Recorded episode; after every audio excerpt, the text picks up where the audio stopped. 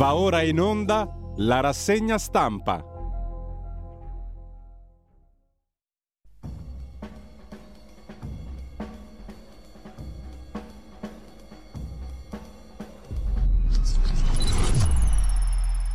Radio Libertà, le trasmissioni tornano in diretta con la rassegna stampa affidata ad Antonino Danna.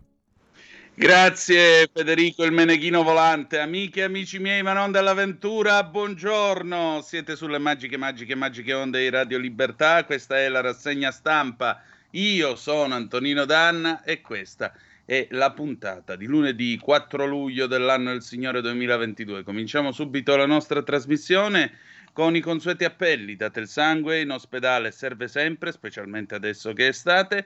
Salverete vite umane, chi salva una vita umana salva il mondo intero. Secondo, andate su radiolibertà.net, cliccate su Sostienici e poi abbonati, troverete tutte le modalità per sentire questa radio un po' più vostra, per partire dai semplici 8 euro mensili dalla Hall of Fame fino ad arrivare ai 40 euro mensili del livello creator, che vi permetterà di essere coautori e co-conduttori di almeno una puntata del vostro show preferito col vostro conduttore preferito.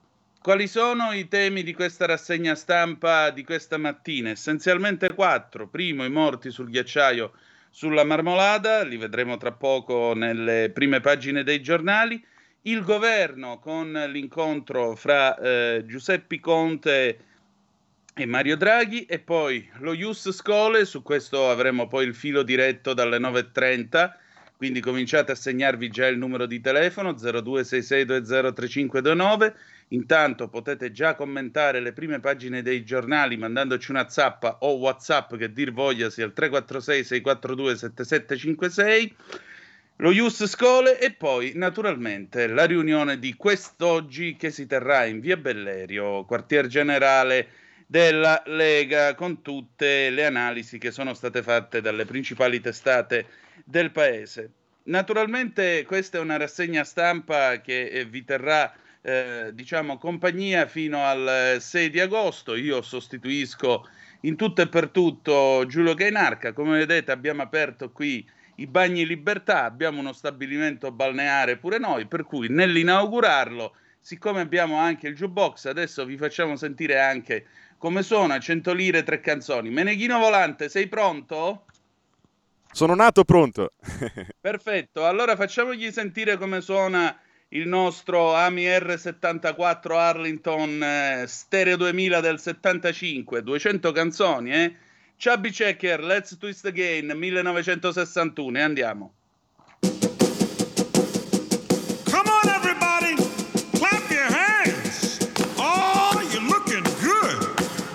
Sing my song.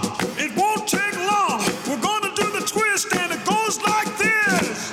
Come on, let's twist again, like we did last summer. Yeah, let's twist again, like we did last year. Do you remember when things were really humming? Yeah, let's twist again. Christmas time is here.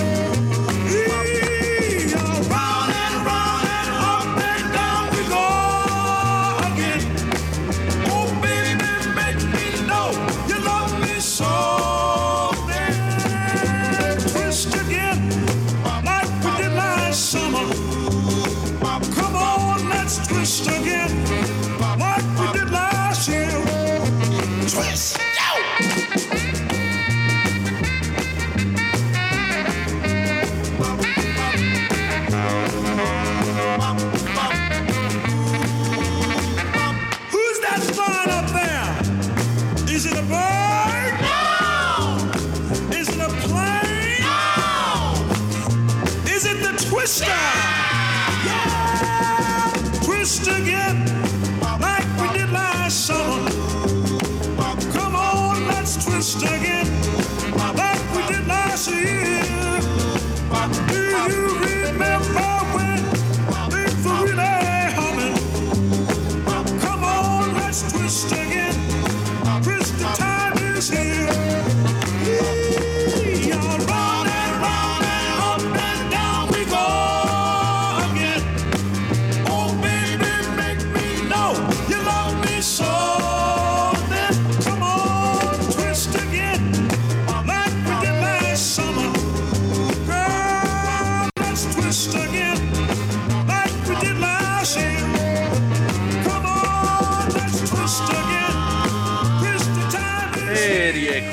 siete di nuovo sulle magiche onde di Radio Libertà. Questa è sempre la rassegna stampa, Antonino Danna al microfono con voi.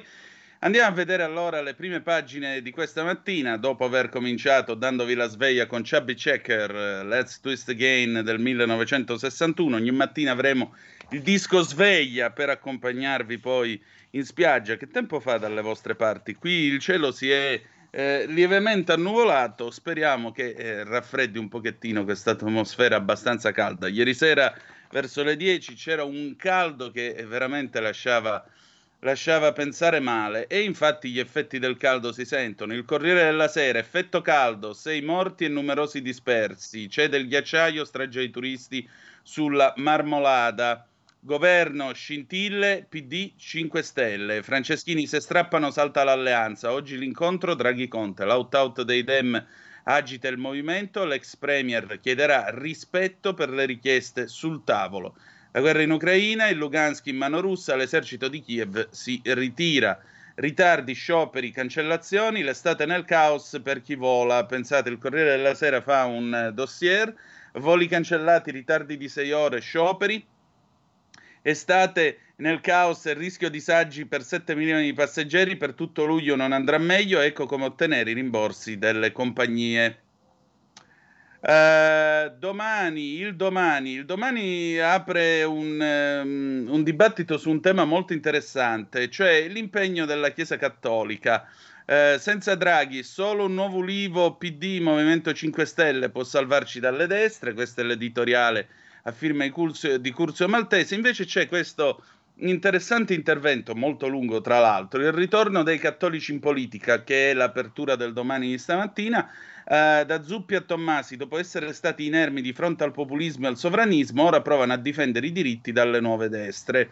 È interessante notare che quando c'era Ruini, se Ruini diceva qualcosa che era a tutela dei valori cristiani, immediatamente si urlava all'ingerenza della Chiesa Cattolica nella vita politica. Ora che con Zuppi, con questa Chiesa, l'ingerenza, l'intervento politico è aumentato, perché si sono dimenticati dei cattolici in politica e intervengono direttamente loro. Questo è già successo dal tempo di quando, ve lo ricordate, Monsignor Galantino, che era l'allora segretario della CEI, litigava con Salvini, anno di grazia 2015, ecco, adesso invece quando parlano non è più un'ingerenza, e questo lascia pensare anche le anime votanti.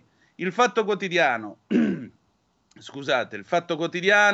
Conte chiede a Draghi fondi extra contro povertà e rincari, giornata decisiva, oggi Consiglio Nazionale 5 Stelle, poi vertice a Palazzo Chigi. Il Fatto Economico, basta Green Deal, questo sarà l'anno del carbone, il paradosso, la UE e il resto del mondo reagiscono ai timori sul gas e il petrolio russo archiviando l'ambiente, intanto i prezzi del combustibile vanno alle stelle. Ale, sfruttamenti e l'impero di Zetema, salari per 4,7 euro all'ora, a Roma c'è il caporalato dei musei. Tra l'altro il Fatto Quotidiano pubblica un reportage di Alessandro Di Battista. Diba è andato a Mosca e dice che la Russia non solo non è isolata, ma le sanzioni non ne stanno strangolando l'economia. Poi vedremo che cosa c'è. Invece Joseph Borrell sulla Stampa, ve l'anticipo già ora, dice che le sanzioni stanno andando benissimo e quindi la Russia dovrà scegliere tra pane e cannoni. Il Foglio stamattina, il giovane direttore Claudio Cerasa ci presenta una prima pagina in cui abbiamo di spalla la sveglia del nord-est per i sonnambuli della classe dirigente. La guerra di Putin ha cambiato l'Italia, trasformare la crisi in opportunità è possibile, basta solo volerlo. J'accuse di un imprenditore contro la tentazione di chiudere gli occhi di fronte agli orrori in Ucraina, prendere appunti anche a destra. E invece apertura centropagina, ciaone populisti, retroscena di una legislatura, il rapporto con Draghi, la sentenza su Calenda, le confidenze con Macron, l'investitura per Beppe Sala e qualche confessione personale. E poi il futuro, il 5% per cambiare l'Italia, già ma come, una pazza chiacchierata con Matteo Renzi. Il Giornale, andiamo a vedere il mitico Giornale, dal 1974 contro il coro, L'apertura, sangue sulle vacanze, l'Italia frana, si stacca un blocco dal ghiacciaio sulla Marmolada, 6 morti, 8 feriti, 15 dispersi. Sabato il record di caldo, in vetta. Al centro invece ci sono Roberto Fabbri e Gianmicalessin, dall'Ucraina, l'intero Lugansk in mano ai russi, il doppio binario della trattativa. A lato il nuovo ruolo del Nord Africa, l'Algeria batte cassa, gas più caro all'Europa, per servizio di Marcello Astorri, e il prezzo del gas continua a volare con la minaccia dello stop alle forniture russe attraverso il Nord Stream. L'Algeria ha deciso di far valere tutto il suo peso contrattuale, quindi diciamo così ci raccontano che va tutto bene non è. Del resto Carlo Cambi sul tema mi pare che in questa radio, a questi microfoni, abbia detto delle cose abbastanza illuminanti. Lo ritroveremo mercoledì, sempre alle 9.30, con gli scorretti, quindi no problem per quanto riguarda il nostro immenso Carlo. Il Giorno, il Giorno che naturalmente è QN, quindi il glorioso anche Resto del Carlino e La Nazione. Franceschini categorico, l'ira dei 5 Stelle, il PD avverte Conte, se lasci il governo scordati l'alleanza. C'è un'intervista poi sul tema dello Ius Scholae, su questa alle 9.30, tra l'altro nel filo diretta avremo su AdSby, intervista a Irene Tinagli, PD, anche la destra dia il via libera allo Ius Scholae. Al centro apertura, si stacca un pezzo del ghiacciaio della Marmolada, almeno 6 morti e 15 dispersi. Si poteva evitare. L'editoriale di Agnese Pini, il riscaldamento globale e c'è ancora chi non ci crede. Di spalla dalle città, Francia, l'estradizione negata, ex terroristi in Italia, equità non garantita, Milano, il triangolo delle mafie, 320 ditte criminali. Il Mattino di Napoli, una notizia... un lutto nel mondo della musica, aveva 76 anni, morto Cripezzi, con i Camaleonti ha fatto cantare più generazioni. Governo, il PD avverte Conte, oggi il faccia a faccia tra Draghi e il leader Movimento 5 Stelle, il premier deciso a non cambiare l'agenda. Franceschini, se uscite dall'esecutivo niente alleanza al voto. La replica, no agli ultimatum. Il fronte del gas, Trivelle, lo stop costerà all'Italia 8 miliardi. No al piano Trivelle, questo no viene calcolato come valore in 8 miliardi di euro. Conto salato per riempire gli stoccaggi col metano estero, prezzi saliti di 8 volte. Al centro la grande fotografia, a centropagina, 6 morti, 16 dispersi, colpa del clima, Marmolada, la strage del ghiaccio. Di spalla, raid omofobo dopo il Pride, giovani picchiati, Napoli, 2 romani presi a cinghiate, in ospedale identificati gli aggressori, condanna del comune. La notizia di sport, Ferrari, il trionfo di Sainz, Sinner incanta Wimbledon, sapete che ieri si è corso a Silverstone dove l'Alfa Romeo tra l'altro ha avuto il pauroso incidente di zucche, però grazie agli accorgimenti di sicurezza che si usano adesso se l'è cavata senza un graffio, per fortuna. Il Messaggero, e infatti abbiamo in alto 2 notizie, la prima appunto Zu incidente shock, fa tutto la Ferrari, sbaglia con Leclerc ma vince con Sainz. Una notizia, un lutto dal mondo del teatro e della cultura, 25-2002, Peter Brook cala il sipario sul gigante mistico del palcoscenico. Apertura, Marmolada a 10 gradi sopra lo zero, si stacca un pezzo di ghiacciaio e travolge 3 cordate, 6 morti, 15 dispersi, una carneficina, smembrati i corpi, la strage del clima. Trivelle, il no costa 8 miliardi al centro pagina, gas, stoccaggio più caro con lo stop alle estrazioni di Dem, Movimento 5 Stelle Lega, bollette, taglia bonus e assegno unico per prorogare gli aiuti alle famiglie. C'è poi una lettera a Prodi di Enrico Letta, riportiamo la politica vicina alla gente, perché nei giorni scorsi Prodi aveva appunto rilasciato un'intervista parlando della necessità di riprendere il tema dell'ulivo, il fatto che aveva molta più preoccupazione per il nostro futuro adesso, per le condizioni in cui ci troviamo a livello economico e non solo. Il Tempo, il PD serra le fila, allarmi compagni col K, Ultimatum di Franceschini ai 5 Stelle, se strappate, addio alleanza. Il ministro, ok al proporzionale, pensa al ritorno nel partito di Speranza e Bersani, ma un grillino su due, secondo i sondaggi, non vuole intese con Letta. Al centro Silverstone e Wimbledon si tingono di azzurro, la Ferrari di Sainz più Sinner, l'Italia dello sport vola in Inghilterra.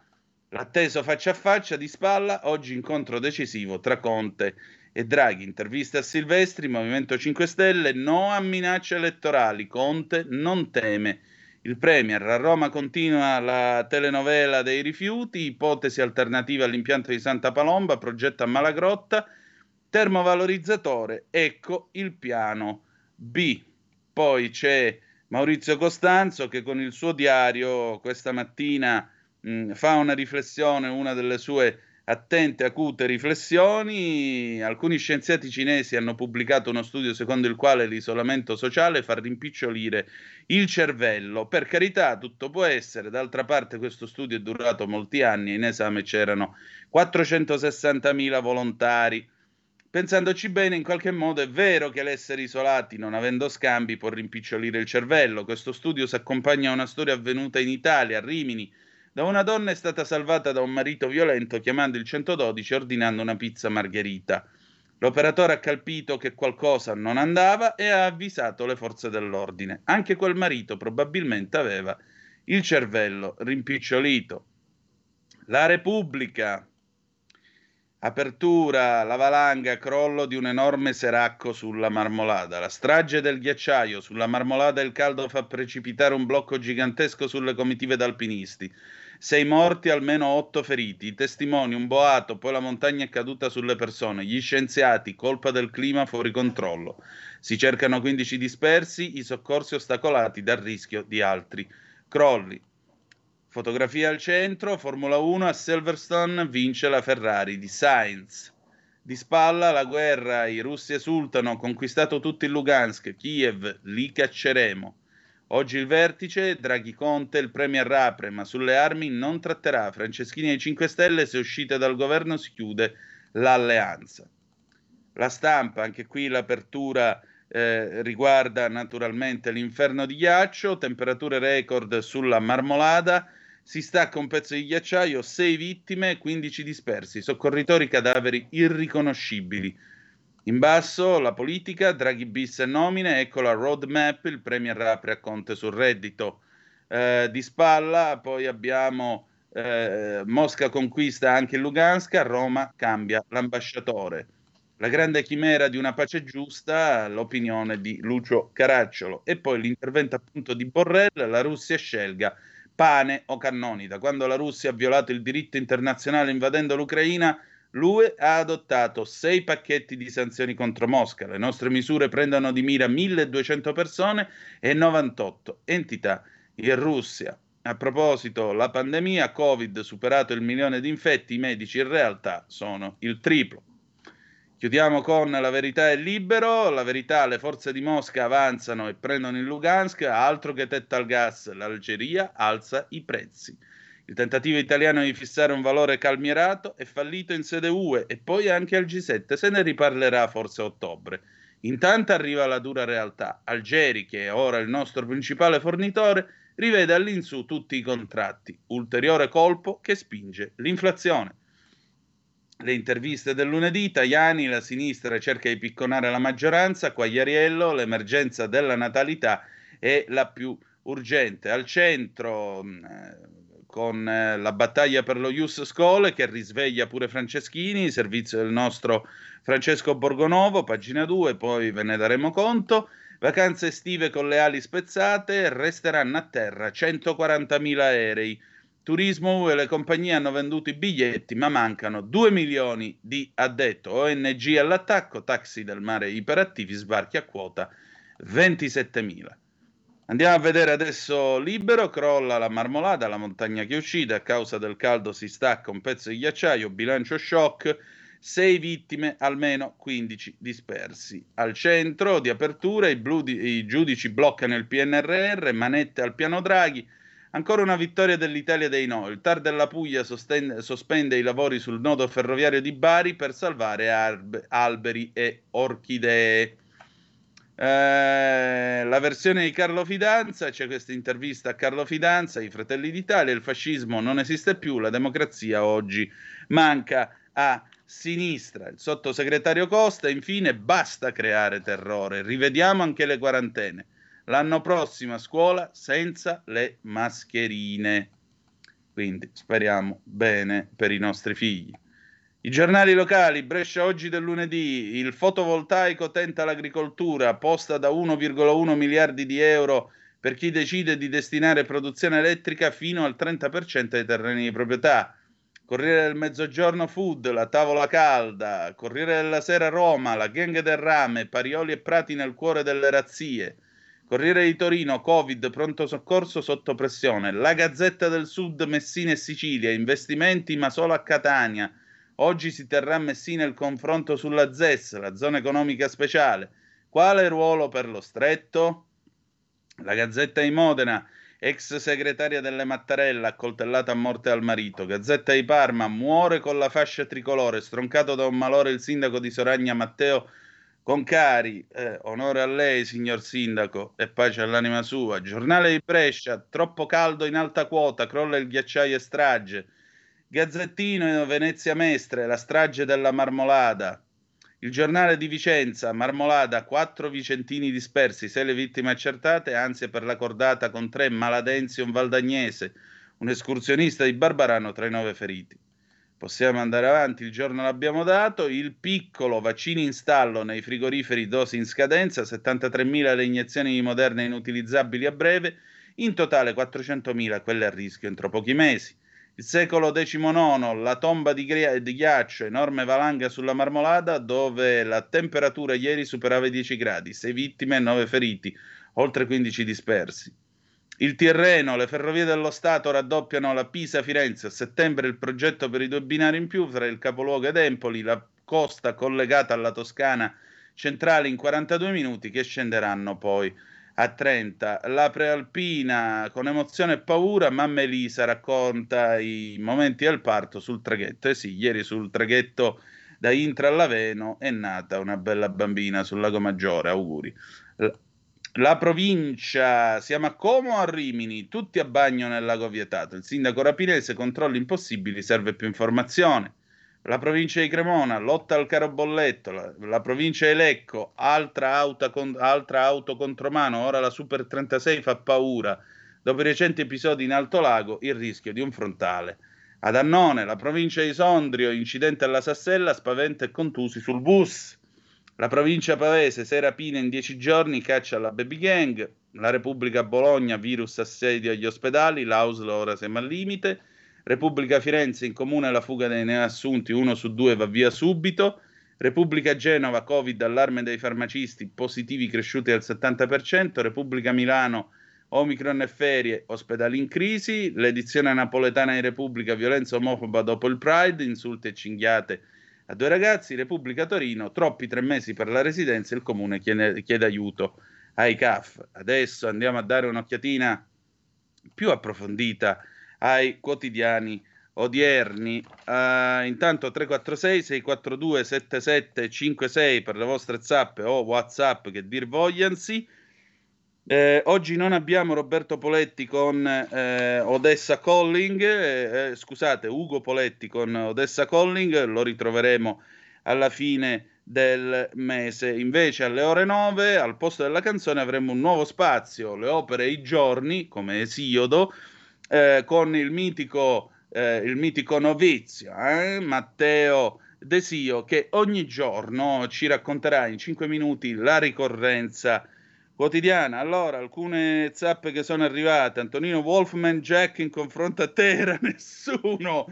Questa citazione di American Graffiti la trovo incomparabile. Poi, una radio come questa che di prima mattinata ti fa saltare, Mario da Monza e Brianza. Buongiorno Antonino, che inizio frizzante, bello Giusy. Beh, bello l'inizio, direi. E allora, andiamo avanti.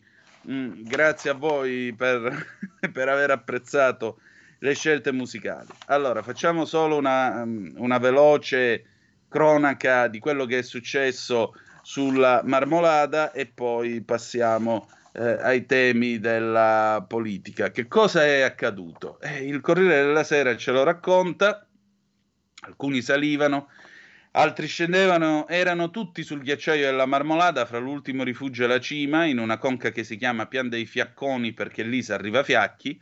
All'improvviso, verso le 14:00, solo a picco e temperatura fuori norma come da parecchio tempo, un pezzo di calotta si stacca dall'alto e si trasforma in una gran cascata di ghiaccio e roccia che travolge tutto e tutti. Tecnicamente un seracco, cioè un enorme blocco che era lì forse da secoli ed è caduto finendo a valle, spriciolandosi in una corsa senza ostacoli.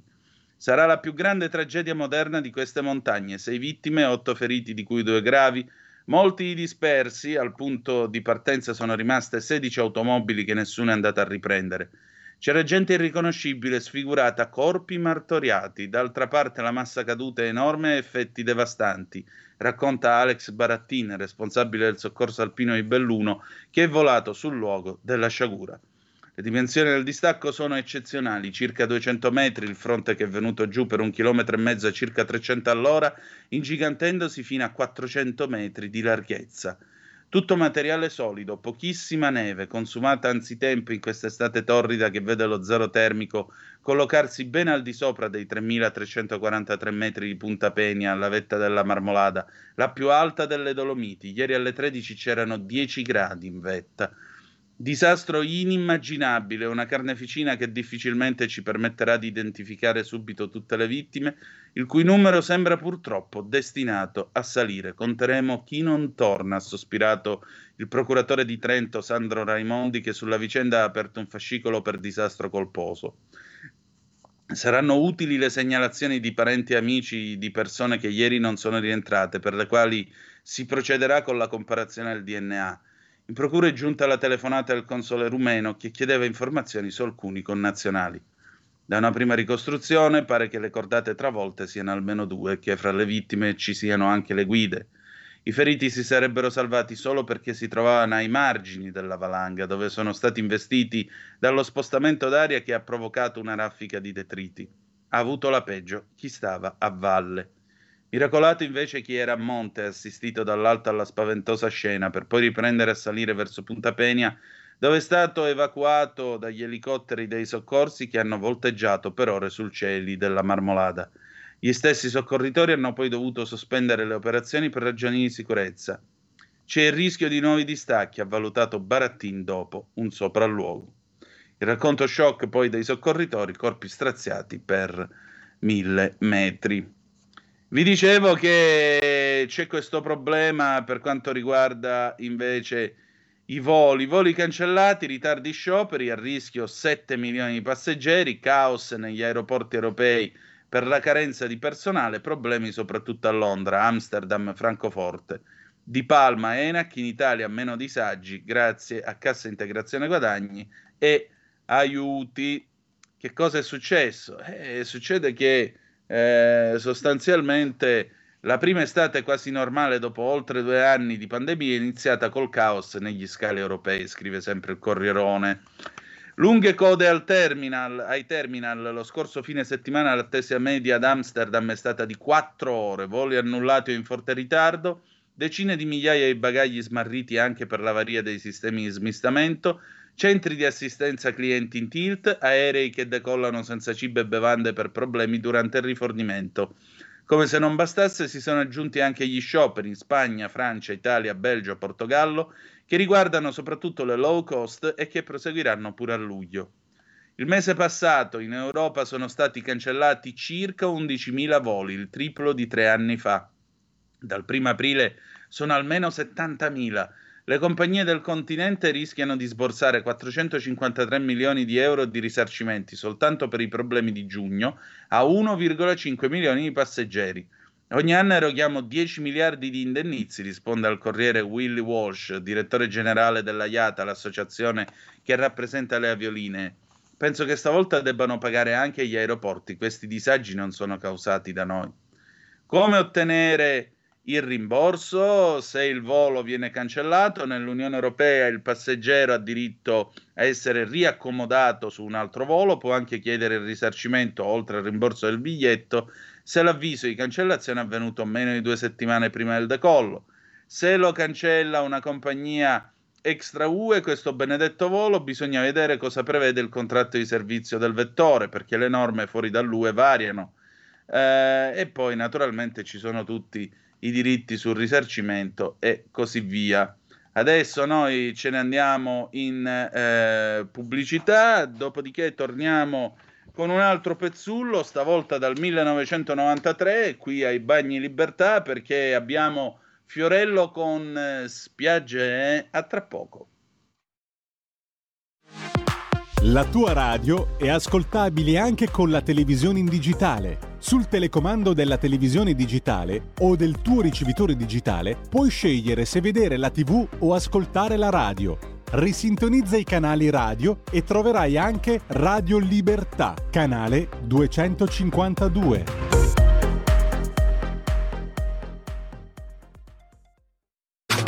Stai ascoltando Radio Libertà, la tua voce libera, senza filtri né censura. La tua radio. Spiagge.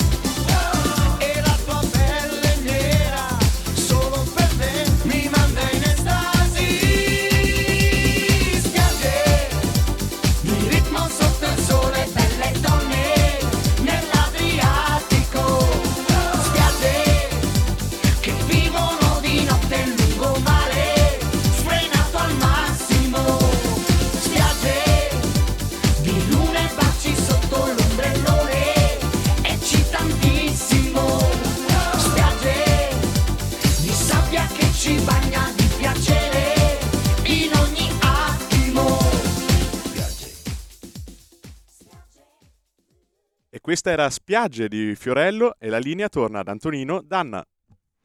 Caro Meneghino Volante, tu non eri ancora nato in quell'estate assurda in cui la gente aveva anche il coraggio di mettersi dei costumi da bagno fluo che erano un attentato alla salute pubblica. Ci voleva il porto d'armi per quei boxer assurdi che giravano a quel tempo, anche stile hawaiano. Però eravamo forse un po' più tamarri, ma forse molto più allegri, anzi senza forse, più allegri e sereni rispetto a questi tempi così non facili. In ogni caso siete sempre sulle magiche onde di Radio Libertà, questa è sempre la rassegna stampa, Antonino Danna al microfono con voi, con l'indispensabile apporto appunto del Meneghino Volante, che qui ai Bagni Libertà tra l'altro fa anche il bagnino, per cui potete bagnarvi tranquillamente mentre vediamo caffè e giornali, perché lui vigila su tutta la situazione. Allora, riprendiamo la rassegna stampa, perché dopo avervi ragguagliato sul tema della marmolada passiamo a quello dello Ius Scholae. Lo tratteremo brevemente anche qui, perché dalle 9.30 in poi abbiamo Suad Sbai nel filo diretto, quindi avrete tutta la possibilità e tutto il tempo di dire la vostra. Vi ricordo sempre 346 642 7756 se avete voglia di dire la vostra attraverso le zappe o i WhatsApp che dir vogliansi. Se mi fate leggere due pezzi, giuro che poi apriamo il telefono e sentiamo un attimo il vostro parere a proposito di questo tema che naturalmente diventa abbastanza scottante in questa sconclusionata estate che stiamo attraversando. Sempre il Corriere, Ius Scholae, aperture in Forza Italia, dietro il muro del centrodestra, azzurri contro ma disponibili a mediazioni, Tajani, ne avevamo proposte, le hanno bocciate.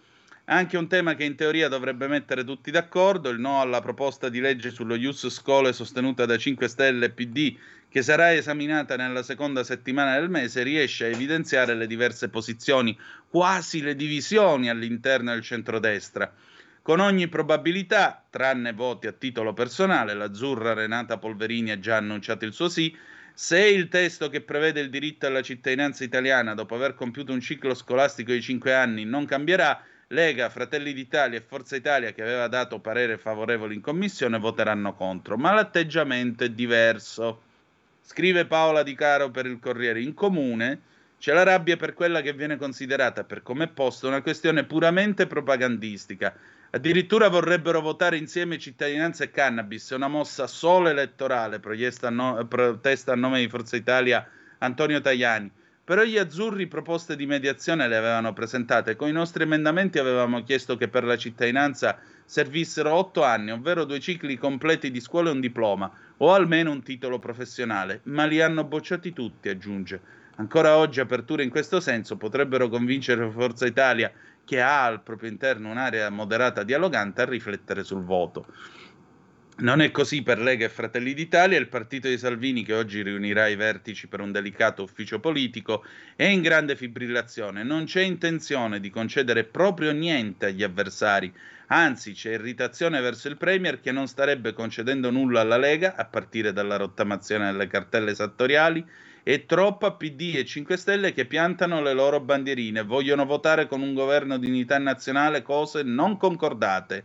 La rabbia monta e rimanere al governo diventa sempre più faticoso, quasi insopportabile, tanto più se a monopolizzare il dibattito sono appunto temi lontanissimi dalla sensibilità leghista come la cittadinanza. Sotto abbiamo un'intervista invece di Fabrizio Caccia a Pier Ferdinando Casini, vedo una regressione, la cittadinanza amplia gli spazi della legalità, Casini ne parlava 20 anni fa, nessuno attaccava. Matteo Salvini, gli dice Fabrizio Caccia, Matteo Salvini dice che con lo Ius Scholae si finirà per dare la cittadinanza alle baby gang di immigrati. È un finto problema, risponde Casini.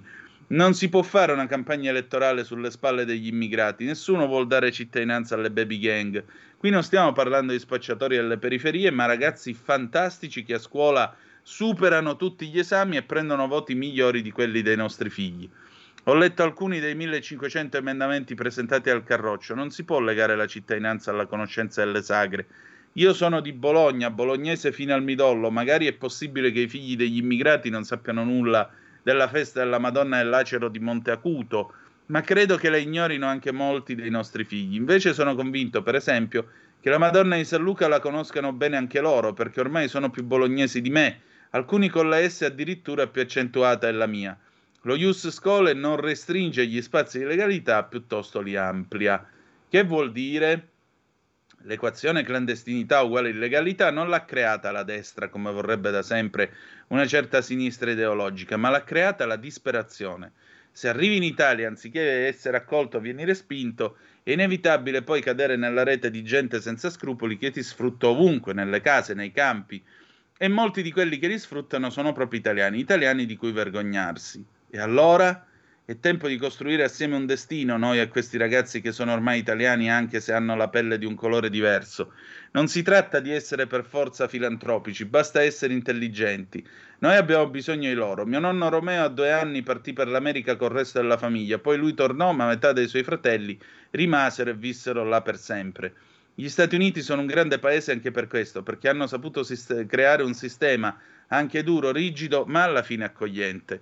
Sì, però, caro Casini, lei dimentica forse una cosa, che anche gli Stati Uniti, così come il Canada, se ti trovavano a bighellonare, ti cacciavano, ti mettevano sulla prima nave diretta in Italia, perché al tempo viaggiare in aereo costava anche abbastanza, se commettevi dei reati la pagavi e comunque se tu volevi andare lì dovevi dimostrare di avere già un indirizzo sicuro e un lavoro. Basta guardare gli Ship Manifesto, l'elenco dei viaggiatori che trovate sul sito di Ellis Island. Io ci ho trovato i miei bisnonni, entrambi dichiararono, uno tra il 1910 e il 1920 e l'altro tra il 20 e il 1933, hanno sempre dichiarato dove andavano ad abitare, quanti soldi avessero addosso al momento dello sbarco e se avessero già possibilità di lavoro in America, per cui...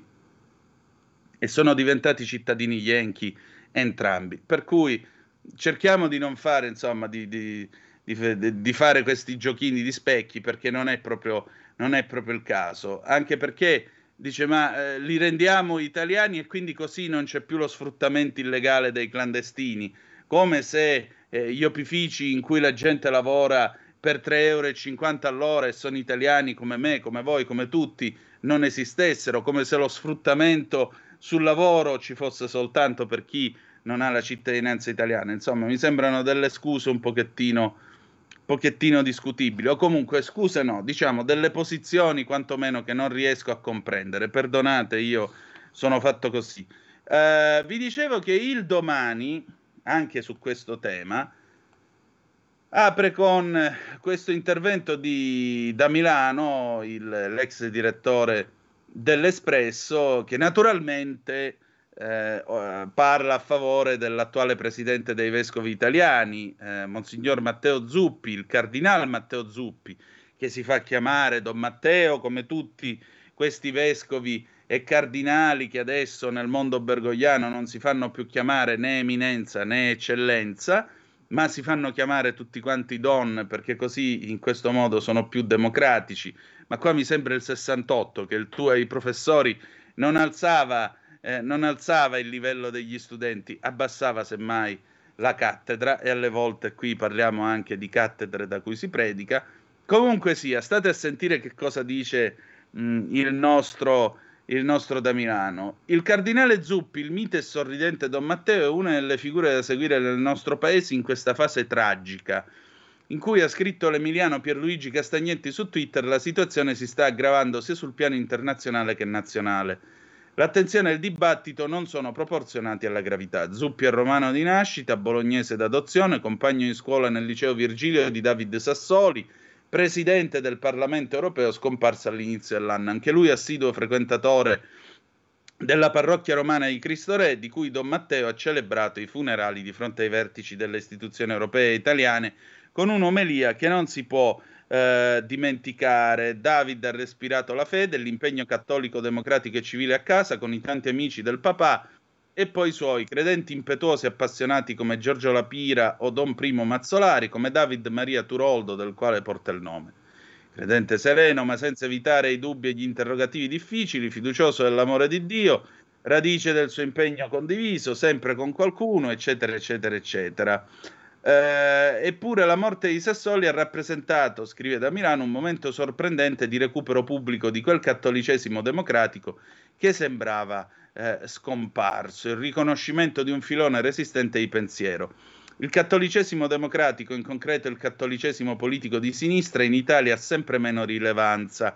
Sentenziona il 2019 sul Corriere della Sera il cardinale Camillo Ruini, per 20 anni la figura egemone della Chiesa italiana, con una punta di acidità non degna della sua intelligenza. Acidità o meno, è comunque un'osservazione molto intelligente. Oggi, con la presidenza della CEI affidata a Zuppi, la cultura appunto dei cattolici di sinistra torna ad essere Di fronte a una sfida decisiva per l'Europa e per l'Italia, quella che arriva dall'altra sponda dell'Atlantico dopo la sentenza della Corte Suprema sull'aborto, che ha cancellato il pronunciamento del 73, Roe contro Wade. Gli Stati Uniti sono il prototipo delle democrazie in crisi, dove prevalgono posizioni estreme, sistemi in cui o non si riesce a far nulla o si fanno le cose estreme, ha detto il presidente della Corte Costituzionale Giuliano Amato, portando ad esempio per l'Europa il caso della Polonia. Un paese in cui la gerarchia ecclesiastica si è pesantemente schierata a favore della legge sul divieto d'aborto e del partito nazionalista di governo, il PiS, cui ha fornito una base ideologica di riferimento. Nazionalismo, clericalismo, guerra ideologica sul corpo delle donne, un intreccio diabolico. In Italia la reazione ufficiale alla sentenza della Corte Suprema americana dei vescovi guidata da Zuppi è stata molto prudente.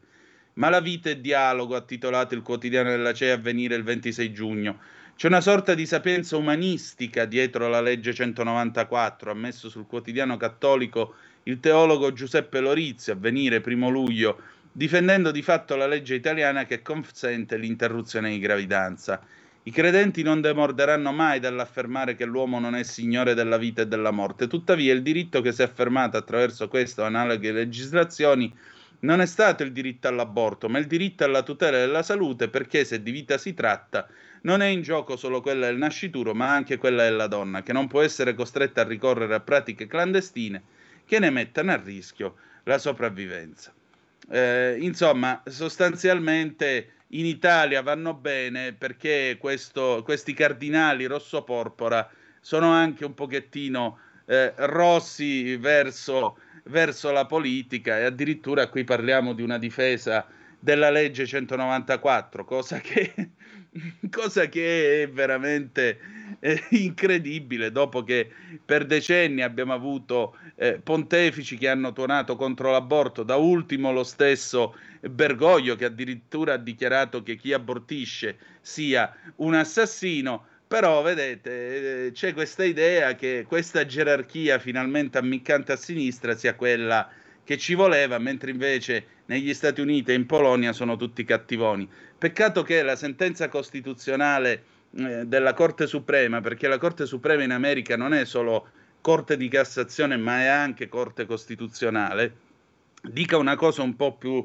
diversa, cioè non è tanto il riconoscimento costituzionale del diritto all'aborto, quanto la necessità che tutto questo non sia deciso da un tribunale, ma sia deciso a livello federale e a livello dei singoli stati, che è anche la posizione, tra l'altro, dei gesuiti americani espressa su America, che è la loro rivista, e se permettete i gesuiti americani non sono leghisti, non sono di destra, non sono populisti, e anzi pencolano abbastanza verso i Democrat, per cui che cosa ci stiamo a raccontare qui?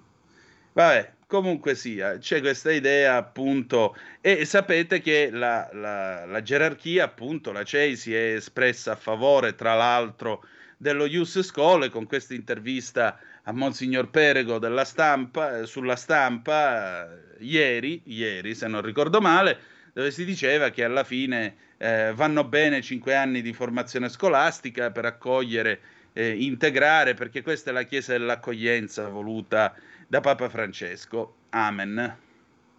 Quindi le anime votanti sappiano che se sono a favore di una immigrazione che è regolata, in cui la cittadinanza viene conquistata attraverso un percorso importante di assimilazione di un percorso di integrazione, questo ve lo potete scordare, perché questo è peccato, cari fratelli. Pentitevi, ordine di direttrice, per citare amici miei Atto Terzo. Allora, alcune zappe che sono arrivate al 346-642-7756. Dite a Casini che essere sfruttati sono anche gli italiani, bravo o brava, non so chi tu sia, soprattutto gli italiani che hanno contribuito allo sviluppo di questa splendida nazione. Ancora, si può analizzare il tema Ius Scholae all'infinito, così i cattocomunisti vogliono una base elettorale più ampia. Stop, Ruggero. Vabbè, andiamo a vedere il Fatto Quotidiano. Il Fatto Quotidiano che tratta ovviamente dello scontro fra Draghi e Giuseppe Conte. Oggi sapete che ci sarà questo chiarimento. Io sento già la musica del triello del buono, il brutto e il cattivo che suona in sottofondo, perché il terzo naturalmente Beppe Grillo. A proposito, saluto Anna Noto che ci scrive qui sulla pagina Facebook, anche i miei bisnonni sono stati migranti e vedi, ma andavamo già col contratto di lavoro in tasca e prima di entrare 40 giorni di isolamento. Sì, 40 giorni di isolamento in quella vergogna di posto, anzi in quel campo di concentramento, perché questo era chiamato Ellis Island, un posto nel quale la gente stava 40 giorni valutata e analizzata per sapere se stesse bene, se stesse male, se avesse malattie. Sapete che succedeva a quelli che avevano le malattie? Gli facevano un segno sulla giacca, sui vestiti, con una vernice indelebile, dopodiché li mettevano sulla prima nave e li rispedivano indietro. E non c'erano santi, e non c'era ius di un bel nulla. Quindi tranquilli, perché gli altri, come vedete, gli altri, quando dovevano fare scelte, le prendevano e non gliene fregava assolutamente niente di quanto fossimo buoni, bravi, belli e tolleranti. Tra l'altro noi siamo il paese che ha inventato il passaporto rosso, quando De Gasperi disse prendete il passaporto, emigrate, andatevene a zappare all'estero perché qua soldi non ne abbiamo, subito dopo la guerra. Ma comunque lasciamo stare, va. Dunque vi stavo dicendo del faccia a faccia, le richieste di Conte a Draghi, siamo sul Fatto, 7 pagine su povertà e pace. All'incontro con Mario Draghi delle 16:30 a Palazzo Chigi, Giuseppe Conte si presenterà con un corposo fascicolo sotto braccio, un testo di una manciata di pagine, ieri pomeriggio erano 7, in serata sono state limate con le richieste del Movimento 5 Stelle per continuare ad appoggiare il governo dell'ex capo della BCE. Il dossier è frutto di un lavoro collettivo con i suoi collaboratori e con i ministri del Movimento 5 Stelle, come si apprende da fonti vicine all'avvocato. Con questo papello da consegnare al Premier, Conte chiederà una serie di impegni più ampi rispetto ai 4 paletti già fissati e anticipati sul Fatto di ieri, quelli su armi, reddito di cittadinanza, salario minimo, termovalorizzatore di Roma.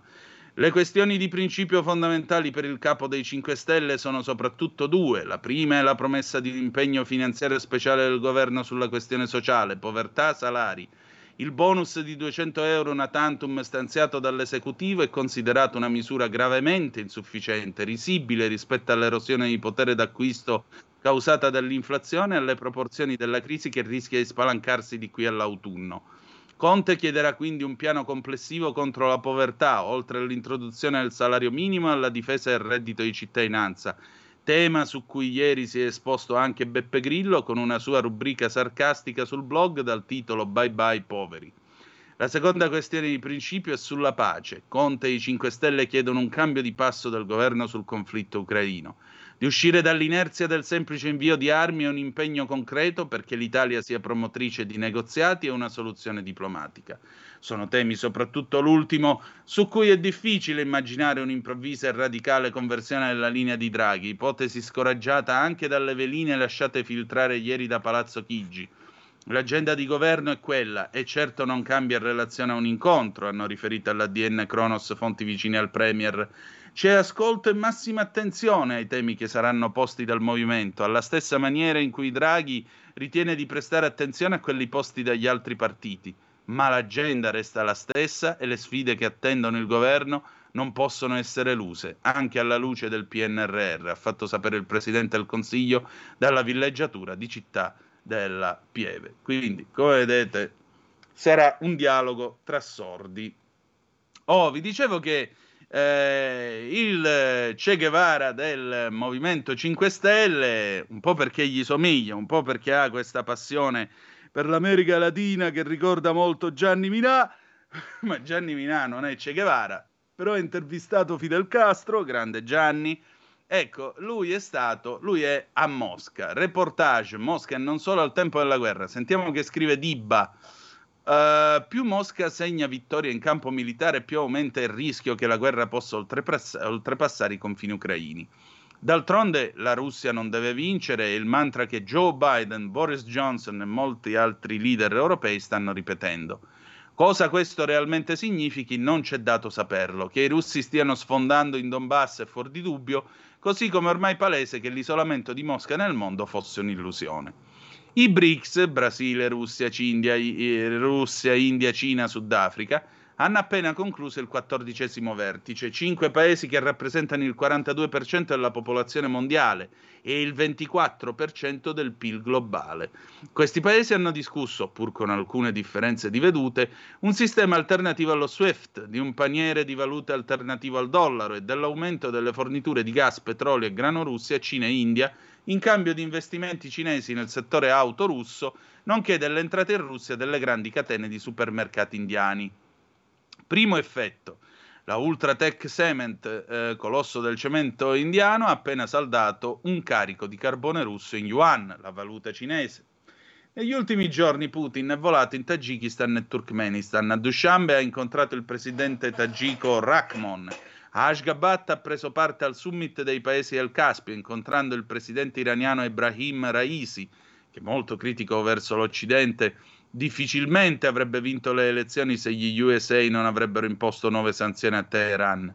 L'Iran, quarto paese al mondo per riserve petrolifere, c'è chi ritiene che dopo la scoperta di nuovi giacimenti nella zona di Avaz sia addirittura il terzo, ha chiesto di far parte dei BRICS. Stessa richiesta avanzata al presidente argentino Alberto Fernandez, che intervenendo al summit ha definito i BRICS piattaforma capace di sviluppare un'agenda su un futuro migliore e più giusto. 3 giorni fa Putin ha ricevuto Joko Widodo, presidente dell'Indonesia, garantendogli maggiori esportazioni di petrolio, grano e fertilizzanti. La strategia è chiara, guardare ai paesi più popolosi al mondo, Cina, India e Indonesia, sono rispettivamente primo, secondo e quarto.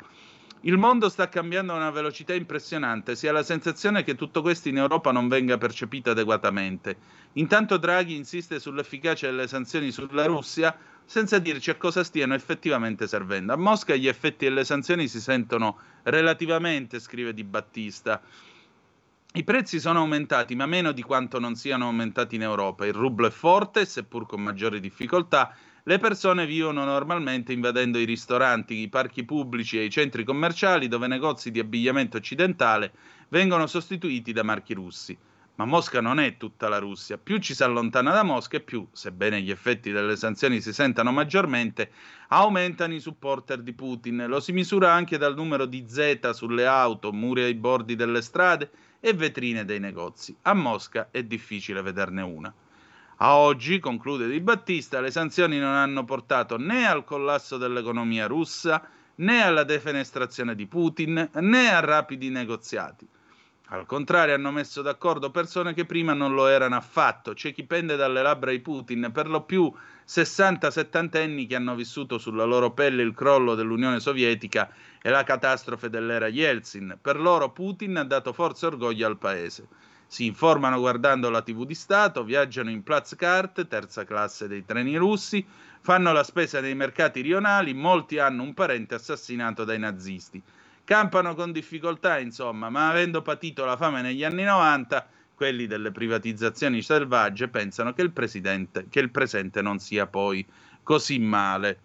Io è appena il caso di ricordare che questo signore che scrive queste cose è la stessa persona che fece decidere a Virginia Raggi di non tenere le Olimpiadi a Roma dopo aver sentito il suo meccanico, il Fruttarolo e non ricordo chi del suo quartiere. Comunque ha ragione per quanto riguarda i BRICS, su quello il buon Dibba ha qualcosa di giusto da dire, perché effettivamente i numeri sono quelli, c'è poco da dire. Allora, sono arrivate le zappe, intanto Silvio da Torino. Ma smettiamola di seguire i desiderata di Biden, cominciamo a trivellare il mare di casa nostra. Sarebbe bene bucarlo sto benedetto Adriatico, però vedete che non lo fanno. Anche perché se lo facessero, poi puntualmente avremmo no TRIV, no niente, no gas. Draghi come premier farebbe ridere se non ci facesse piangere con tutte le sue pseudo decisioni pilotate dall'alto, da chi sta sopra di lui. Erminio ha mandato un'altra zappa, ma ve la leggo dopo. Adesso sentiamoci il meteo, vediamo che tempo farà oggi. A tra poco. Stai ascoltando Radio Libertà. La tua voce libera, senza filtri né censura. La tua radio.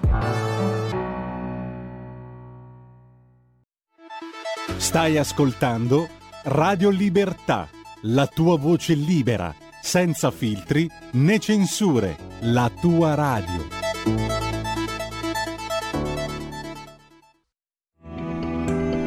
Il meteo.it presenta le previsioni del giorno.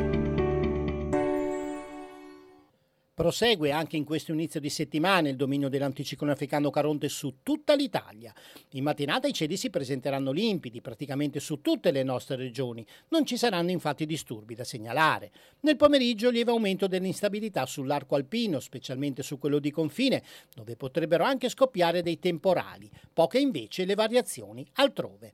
Le previsioni di ilmeteo.it tornano più tardi. Un saluto da Stefano Ghetti.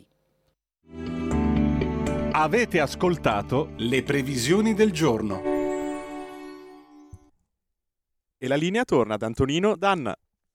Grazie Federico il Meneghino Volante, grazie davvero, siete sempre sulle magiche onde di Radio Libertà, questa è sempre la rassegna stampa, Antonino Danna al microfono con voi, vi leggo quest'altra zappa del nostro Erminio, dopodiché procediamo tra l'altro senza indugio verso le 9, avremo appunto la prima puntata delle opere i giorni, poi avremo con noi Riccardo Molinari e come ogni lunedì vi ricordo La piccola città alle 9:15 con Carla De Bernardi, oggi Gran Matusalemme Ballerino, per citare uno dei suoi più famosi personaggi, parleremo dell'edicola funeraria di Sergio Bonelli, il grande editore, non è il papà di Tex perché il papà è Gianluigi, diciamo il fratello di Tex, dai.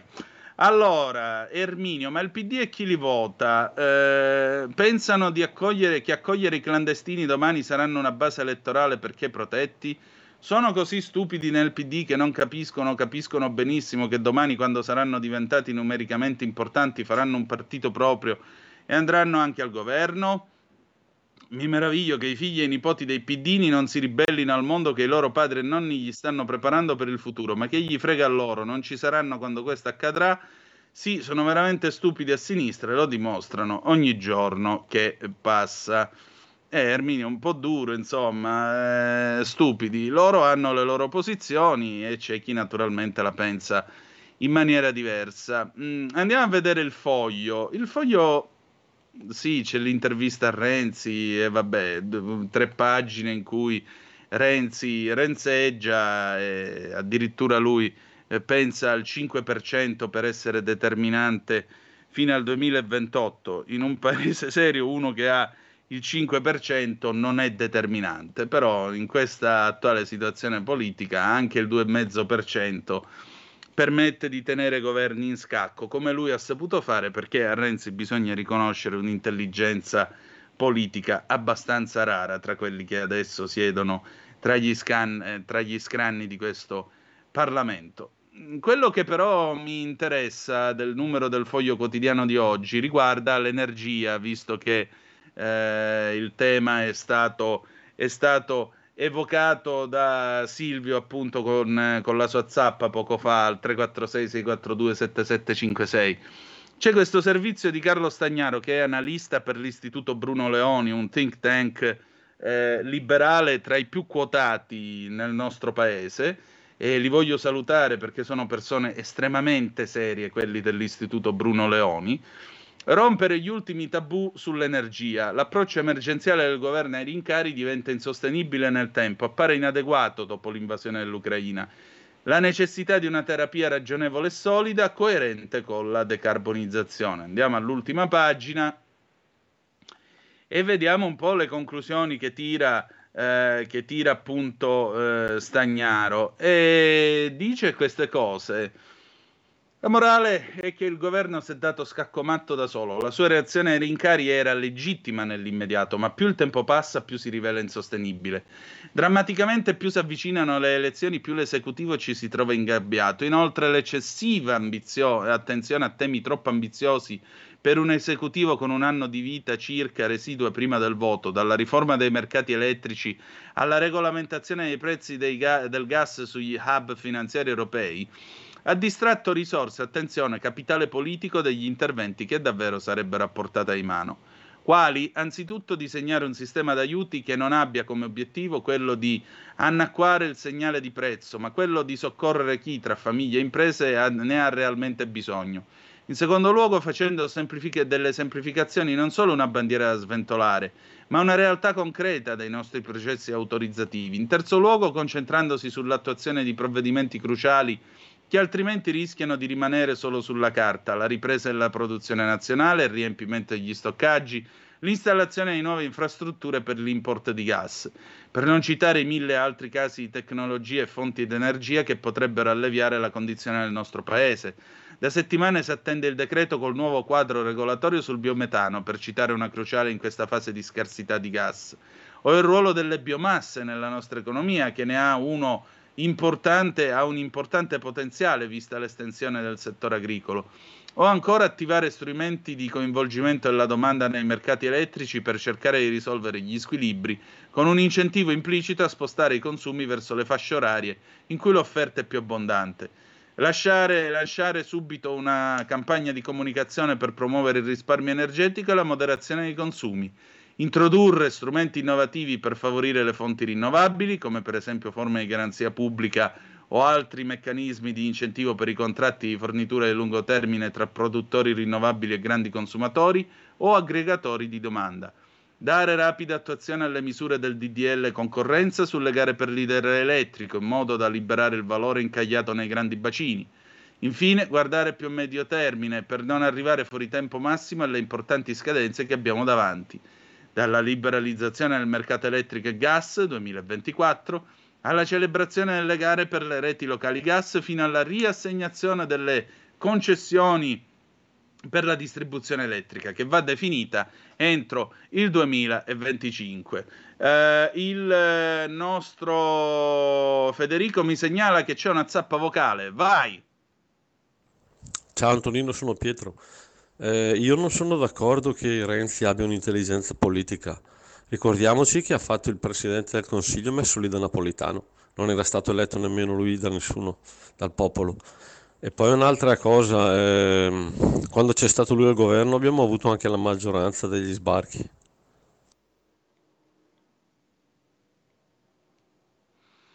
Guarda, ti dico una cosa, secondo te riuscire ad arrivare a Palazzo Chigi con una manovra di palazzo, appunto, sia con Napolitano che facendo fuori Letta, te lo ricordi? Enrico, stai sereno. Mamma mia, è diventata una delle frasi più pericolose da pronunciare, dire a qualcuno stai sereno, orca vacca. E ecco, riuscire a fare questa manovra dopo aver detto all'intero, a popolo e paese, ah no, io se andrò a Palazzo Chigi ci andrò col voto popolare, secondo te non è intelligenza politica? È machiavellica, però lo è. D'altronde glielo disse De Mita quando fece, ve lo ricordate, quando fece il faccia a faccia da Mentana per il referendum del 2016, Fiorentino Maligno, tu non hai pensiero. E De Mita sì, aveva i suoi difetti, per carità, pace all'anima sua, però è vero, la politica si fa se hai un pensiero, la politica è pensiero, per cui allora altre zappe. Giornalisti bugiardi appiattiti, in Sardegna tutti gli anni c'è più o meno un'invasione di cavallette, ma quest'anno si è voluto farla sembrare una piaga biblica. PS, sono abbastanza sicuro perché ho parenti in Sardegna. Erminio, e se l'ha detto tuo cugino Erminio, noi non aggiungiamo altro. Andiamo avanti con la cosa. Comunque noi a Zoom l'abbiamo raccontata dando voce agli agricoltori della Sardegna. Non sono parenti tuoi, però loro quello che avevano da dire l'hanno detto. Non è per cosa, senza offesa. Andiamo avanti. Andiamo avanti e Ok, allora vi comunico che Riccardo Molinari sarà con noi dopo le 9.30, quindi toglieremo qualche minuto al filo diretto e quindi avremo un po' più tempo dopo le 9.05 per le vostre telefonate e le vostre zappe. In ogni caso segnatevi il numero se volete già chiamare, 0266203529 se volete essere dei nostri. Allora, a proposito di energia, parliamo dell'Algeria, facciamo pure rima. Perché, ecco qua, sentite un po' che cosa dice Il Giornale, che bella sorpresina che c'è arrivata tra capo e collo. Pagina 11 del Giornale, Marcello Astorri scrive questo pezzo, gas, l'Algeria batte cassa, vuole alzare i prezzi, l'Italia per ora si salva. I recenti accordi dell'ENI valgono fino al 2027, lo stop al Cremlino aumenta il peso di Algeri. Il prezzo del gas continua a volare con la minaccia dello stop alle forniture russe attraverso il Nord Stream e l'Algeria, ormai tra i maggiori fornitori dell'Unione Europea, ha deciso di far valere tutto il suo peso contrattuale, tanto che ieri la compagnia di idrocarburi statale Sonatrach, per bocca del suo amministratore delegato Tufik Ekar, ha annunciato di voler aumentare i prezzi del gas e aver avviato contatti con i partner europei per rivedere le clausole contrattuali delle forniture. Sonatrach, ha spiegato, ha deciso di attivare la clausola di revisione dei prezzi alla luce del forte aumento delle quotazioni del gas a livello internazionale. Hecker ha aggiunto che con 3 partner europei è stato già raggiunto un accordo, mentre con gli altri le trattative sono in corso. Non è tra questi l'Italia, che si è mossa in anticipo per garantirsi i nuovi approvvigionamenti e i contratti che legano la società algerina con l'italiana Eni fino all'anno 2027. Lo scorso aprile l'Eni, su indicazione del governo, aveva chiuso un accordo con Sonatrach per incrementare le forniture di gas algerino e ridurre la dipendenza da quello russo. Con quella firma l'Algeria è diventata il primo fornitore di gas dell'Italia. Già nel 21 il paese nordafricano ci forniva 21 miliardi di metri cubi, era il secondo dopo la Russia che ne forniva 29. Gli accordi di aprile prevedevano volumi crescenti di gas a partire dal 2022 per arrivare a 9 miliardi di metri cubi aggiuntivi all'anno entro il 2023-24 attraverso il gasdotto Transmed che congiunge l'Algeria all'Italia. A maggio poi l'intesa si è ulteriormente rafforzata con l'accordo di Roma che vede l'Eni impegnata nello sviluppo di alcuni giacimenti di gas scoperti da Sonatrach in Algeria, che garantiranno in prospettiva ulteriori 3 miliardi di metri cubi all'Italia. Il peso delle forniture algerine lo si vede già nei dati giornalieri. Lo scorso sabato ne sono entrati 54 milioni di metri cubi, contro i circa 30 di gas russo. L'Algeria ha contratti in Europa, oltre che con l'Eni in Italia, con Ceps ed Endesa in Spagna, con Engie in Francia, con Galp in Portogallo, e gli affari per la Sonatrach vanno molto bene. L'azienda a controllo statale ha esportato nei primi 5 mesi del 22 idrocarburi per 21,5 miliardi di dollari, con un aumento del 70% rispetto allo stesso periodo dell'anno scorso. Pochi giorni fa la società aveva annunciato di aspettarsi ricavi fino a 50 miliardi di dollari grazie all'aumento dei prezzi del petrolio. L'Algeria, membro dell'Organizzazione dei Paesi Esportatori di Petrolio, OPEC, produce più di 1 milione di barili di gregge al giorno e la sua economia dipende dagli idrocarburi per circa il 90%.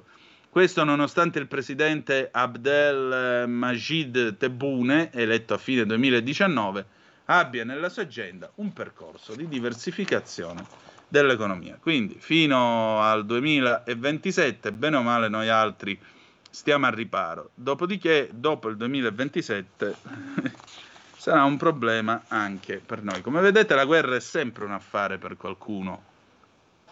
Il Messaggero, andiamo a vedere questo no alle trivelle, i rincari dell'energia, gas, lo stop alle trivelle costerà altri 8 miliardi, conto salato per riempire gli stoccaggi col metano estero, prezzi saliti di 8 volte. Il governo tira dritto sul piano nazionale, in settimana il vertice con gli operatori. Andiamo a vedere allora che cosa succede. Ci risiamo. Con la produzione di gas nazionale ai minimi storici l'Italia paga più di altri le speculazioni al mercato.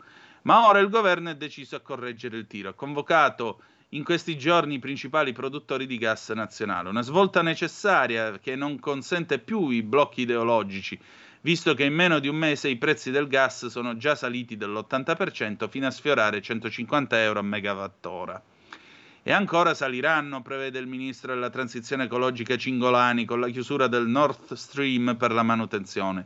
Così anche in tempi di domanda bassa per via della stagione il governo si trova a dover rifare i conti sugli stoccaggi per l'inverno a una settimana dal nuovo decreto, che ha già dato una forte spinta alle scorte grazie al contributo della Snam. I serbatoi sfiorano il 60% della capacità, ma a questi prezzi acquistare altri 5,5 miliardi di metri cubi per raggiungere l'obiettivo del 90% entro fine settembre significa spendere oltre 8 miliardi, quando un anno fa le stesse quantità sarebbero costate poco più di 1 miliardo. Dunque, già oggi non bastano più i 4 miliardi appena assegnati dal governo al GSE, il gestore dei servizi energetici. Serve almeno mezzo miliardo in più. Anche per Snam, che ha già raggiunto circa metà del suo ultimo obiettivo, si troverà a pagare più cari 500 milioni di metri cubi ancora in cantiere. Infine i conti sono da rifare anche per i 18 operatori di mercato, in primis Eni, Enel ed Edison. L'obiettivo assegnato, circa 2 miliardi di metri cubi, in questo caso vale circa 3 miliardi di euro contro i 400 milioni di un anno fa. Indovinate chi è che paga questi rincari? Provate a guardare in uno specchio. Sì, proprio noi. Evviva, evviva! Champagne! Com'è che cantavano gli Squallor nel 1977, Piazza San Retro, dice: pensate a quei poveri emiri che piangono perché non possono rifarsi la moquette. E adesso se la possono rifare, tranquilli che se la rifanno. Il tempo, andiamo a vedere che cosa dice il tempo a proposito di questa... il tempo fa questa pagina dedicata alla Lega, pagina 4, sopra nella parte in alto si parla dello scontro sul DDL concorrenza e parla Edoardo Rixi, ex vice ministro infrastrutture e trasporti del governo Conte 1. Per risolvere il nodo è necessario approvare i decreti attuativi del 19. Sui tassi le leggi ci sono, vanno solo applicate. E allora in merito alla concorrenza Rixi ricorda appunto che questa legge, la legge 12 del 19, l'ho scritta io quando ero vice ministro delle infrastrutture e trasporti, la fece arrivare d'urgenza in un consiglio dei ministri per superare l'anarchia che c'era prima. Oltretutto avevamo anche l'ok della Commissione europea, eravamo in linea con le indicazioni. Più volte infatti Bruxelles si è espressa a favore della legge, non c'è stata quindi alcuna necessità di ulteriori modifiche. Il tema che si è lasciato aperto è quello dei 3 decreti attuativi che non sono mai stati applicati e avrebbero risolto la questione. Il primo decreto era stato scritto infatti per normare le app come Uber, il secondo per l'introduzione del foglio elettronico degli NCC, noleggio con conducente, per non farli rientrare in rimessa ogni fine corsa, e il terzo riguardava il registro delle imprese digitali per verificare gli eventuali abusi che potrebbero avvenire, dato che oggi non sappiamo quanti mezzi circolano in Italia e quante sono le aziende che fanno questo lavoro, perché si iscrivono alle Camere di Commercio con codici diversi che non ci fanno ricostruire bene il panorama. Quindi a maggior ragione sarebbe il caso di applicare le norme e salvaguardare le varie categorie, a cominciare da quella dei tassisti. L'intervista si chiude, e con questo veniamo all'altro tema, si chiude con questa domanda. Oggi Matteo Salvini tenterà di ricentrare il partito attorno a sé. Che cosa prevede? Tra un anno abbiamo le elezioni politiche, o forse prima, risponde Rixi. È evidente che dobbiamo preparare un buon programma politico unitario e coeso. È utile che tutti partecipino attivamente alla vita del partito ed è necessario che la politica torni a decidere. Se i politici conteranno meno dei tecnici, i cittadini non potranno che disaffezionarsi sempre di più. La Lega ha più di 30 anni di vita, chi ci vuole dividere sbaglia e anche stavolta dimostreremo unità. Intanto Antonia ci scrive una zappa al 346 642 7756. Draghi si deve dimettere, ha portato l'Italia alla rovina. Ecco, allora, qui c'è questo servizio del Tempo. Tormenti leghisti, prima riunione al Pirellone per decidere sulle regionali, poi riunione coi vertici, Salvini all'esame di via Bellerio per ricompattare il partito. Vi aspetta al Pirellone, ci vediamo in Bellerio, niente videocall. Matteo Salvini apposta ai suoi dirigenti la condizione della partecipazione in presenza agli incontri che ha convocato per oggi a Milano. Appuntamento alle 9.45 al grattacielo Pirelli con i consiglieri e assessori lombardi per blindare la candidatura di Attilio Fontana alle regionali del 23. Poi, nel primo pomeriggio, i dirigenti del partito sono stati convocati nella sede milanese della Lega per analizzare la situazione politica dopo l'esito deludente delle comunali e tracciare le priorità del sostegno al governo messo in discussione la scorsa settimana, con le divisioni di maggioranza sulle proposte di legge su Ius Scholae e depenalizzazione della coltivazione domestica della cannabis. Sono attesi in via Bellerio, con una forte raccomandazione di partecipare de visu, quindi, i capigruppo di Camera e Senato, Riccardo Molinari e Massimiliano Romeo, il capodelegazione della Lega a Strasburgo, Marco Campomenosi, i tre vice segretari, Giancarlo Giorgetti, Lorenzo Fontana e Andrea Crippa, i ministri Erika Stefani e Massimo Garavaglia e una delegazione di governatori. Luca Zaia ha programmato di partecipare alla riunione, anche se il gravissimo incidente sulla Marmolada potrebbe rivoluzionare l'agenda del governatore veneto. Assente e giustificato Massimiliano Federica, impegnato in una missione istituzionale negli Stati Uniti. L'obiettivo del segretario è ricompattare il partito, confermare una nuova fase di maggiore condivisione con la classe dirigente leghista. Sostanzialmente Salvini vuol concretizzare l'invito ai suoi a metterci la faccia, recapitato in alcune riunioni di diversi mesi fa, e riunire il partito attorno ad alcuni appuntamenti identitari come il raduno di Pontida, annunciato per 17 e 18 settembre.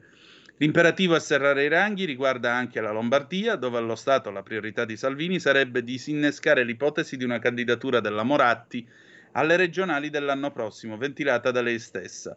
La blindatura di Fontana sarebbe quindi necessaria con l'idea di offrire all'assessora, in cambio del suo ritiro, un posto a Roma l'anno prossimo. Il governatore leghista, fino a qualche mese fa restio a ricandidarsi, ha detto d'essere disponibile dopo l'assoluzione all'accusa di frode in pubbliche forniture per il cosiddetto caso dei camici. Salvini e Giorgetti gli hanno confermato il loro sostegno in un incontro una settimana fa, ma non è escluso che in poco meno di un anno di tempo la situazione possa cambiare, la Lega possa avanzare un'altra candidatura come quella di Garavaglia o del sottosegretario Gianmarco Centinaio. Andiamo a vedere la Repubblica. Orfeo Pila, bei tempi il Medioevo, quando esisteva lo ius prime noctis, ci scrive su Facebook. E se domandavi un diritto come minimo venivi impalato, altro che ius scholae.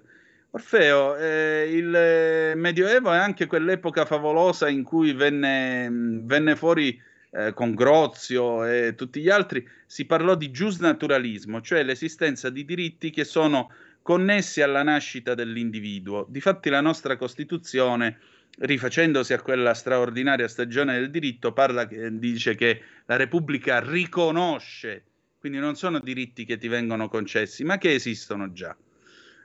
Il fatto appunto che le persone siano soggetti di diritto, con dei diritti precisi, significa anche un'altra cosuzza, che chiedere di regolamentarli questi diritti, di disciplinarli, non è medioevo, è semplicemente cercare di fare giustizia, specie nei confronti di chi quei diritti li paga e li rispetta con dei doveri. Tutto qua, caro Orfeo. Allora, la Repubblica, siamo quasi addirittura di arrivo, avevo segnato una cosa, ecco qua, ecco, vi dicevo, anche la Repubblica si occupa del vertice che si terrà quest'oggi, per quanto riguarda la Lega. Tagliando a Draghi, Salvini prova a ricompattare la Lega, oggi il vertice a Milano con i ministri e governatori portatori di malumore e lagnanze, ma Federica e Zaia rischiano di non esserci. Che cosa si dice? Ricompattare il partito dopo l'esito deludente delle amministrative, questa è la prima priorità per Salvini, che rischia di finire dove aveva iniziato la sua ascesa nel 2013, a un partito sotto il 10%. Al governo serve un tagliando, dice deciso il deputato Edoardo Rixi, responsabile Dipartimento Infrastrutture, esprimendo l'umore prevalente. C'è troppa gente scontenta per come vanno le cose. Draghi deve fare una sintesi, proponendo una serie di argomenti sui quali possiamo convergere, altrimenti il nostro carniere piange. In cima c'è l'autonomia. Così com'è il PD non la vota, ma nemmeno noi possiamo votare per la depenalizzazione della cannabis, è una proposta divisiva. C'era l'impegno iniziale a non presentarle, ora invece l'istinto elettorale fa premio sui buoni propositi. Il malumore riguarda anche i governisti, se Zai e Fontana non portano a casa l'autonomia alla lunga diventano nemici del governo.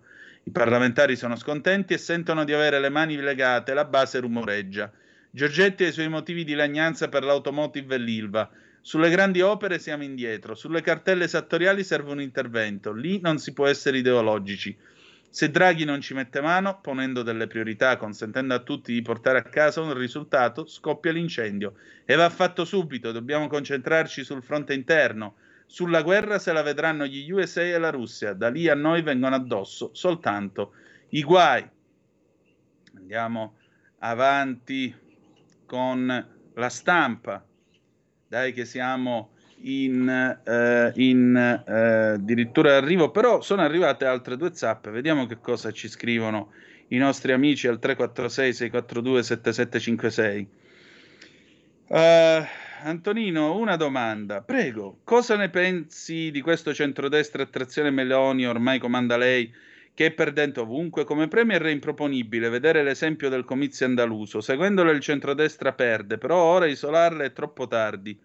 Che fare? Per come la vede? Abbiamo una strategia? Ma sai, guarda, io non ho mai avuto questa fede cieca nei, come si dice, nei sondaggi. Perché tante volte può succedere che piazze piene e urne vuote. Ma al di là di questo, resta un fatto, e il fatto è che sì, è molto facile stare all'opposizione e dire sempre no, e dire i consensi salgono, però poi viene un momento in cui devi presentarti a governare, e lì, diciamo così, che i consensi scendono. Allora torniamo sempre al solito dibattito, era meglio stare fuori e stare a guardare e non sporcarsi le mani, o entrare e provare a fare qualcosa? Io dico entrare e provare a fare qualcosa, perché se no poi, specie quando si fanno i governi di unità nazionale, decidono gli altri, e gli altri, avendo i numeri, poi ti impongono le loro decisioni. E qui si deve cercare di bilanciare, diciamo così. Poi verranno le elezioni e la gente giudicherà, la gente non è stupida. L'importante è che si vada a votare e l'importante è che non venga fuori il solito, per carità, posizione legittima ma che io non condivido, che verrà e dirà: ah, ma io non vado a votare per protesta, così decidono ancora una volta gli altri. E infatti siamo, a proposito della Meloni, siamo su La Stampa. Quanti minuti abbiamo? Ancora 2 minuti, poi ci fermiamo per le opere e i giorni. C'è questa intervista a Francesco Lollobrigida, capogruppo Fratelli d'Italia alla Camera dei Deputati. Maschilismo anti-Giorgia, chi ha più voti fa il premier, le regole non si cambiano. Tra alleati serve pari dignità, il centrodestra per tanti anni ha scelto il candidato premier in base ai voti presi alle elezioni, solo un maschilismo strisciante può portare a porre veti nei confronti di Giorgia Meloni. Francesco Lollobrigida, capogruppo di Fratelli d'Italia alla Camera, parla della discussione sulla leadership della coalizione e avverte: sia chiaro che non si potranno usare i voti di Fratelli d'Italia per nuovi inciuci. Tutti dicono che non è il momento di stabilire il nome del candidato premier del centrodestra, ma è proprio questo il tema che sta dividendo la coalizione. Non sarebbe meglio affrontare questa discussione subito? Fratelli d'Italia fin dall'inizio ha sempre chiesto regole certe che permettessero agli elettori di pesare. Abbiamo sempre chiesto trasparenza su programmi, alleanze, criteri di individuazione della leadership. Gli elettori devono essere messi in condizione di valutare le opzioni in campo e determinarle col voto. Abbiamo difeso queste regole anche quando non ci conveniva. Nel 18 era chiaro a tutti che la corsa era tra Berlusconi e Salvini. Fratelli d'Italia aveva una percentuale troppo distante dagli altri. Il metodo non si cambia a seconda di chi è avvantaggiato. Quindi ribadirete agli alleati che le vostre primarie sono le elezioni? Chi prende più voti è candidato premier? Per noi questa è stata sempre la regola. Si è usata per tanti anni, per Berlusconi, per Salvini. Perché oggi che c'è l'ipotesi di Giorgia Meloni si dice di no? Se c'è un'alternativa la propongano, ma per noi è inderogabile far sapere agli elettori con quale proposta di governo ci presentiamo. È legittima qualsiasi proposta, ma è altrettanto legittimo chiedere che venga annunciata senza prendere in giro gli elettori. Agli alleati, Giorgia Meloni con estrema chiarezza ha espresso il suo pensiero in tutte le riunioni. Primo, certezza che staremo insieme anche in caso di sconfitta. Secondo, non si usano i voti di Fratelli d'Italia per nuovi inciuci. Sono le 9, noi andiamo un attimo in pausa e poi ho il piacere di presentarvi la nuova rubrica a cura del nostro novizio Matteo Desio, che è le opere e i giorni. Ascoltiamo questo 4 luglio che è dedicato naturalmente all'anno 246 di vita degli Stati Uniti d'America. A tra poco. Radio Libertà. In un mondo in cui i mezzi di informazione vanno verso una sola voce, una radio che di voci vuole averne tante.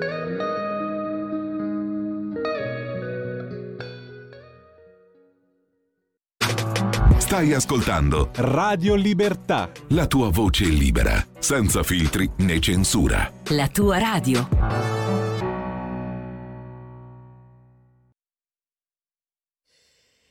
...4 luglio 1776.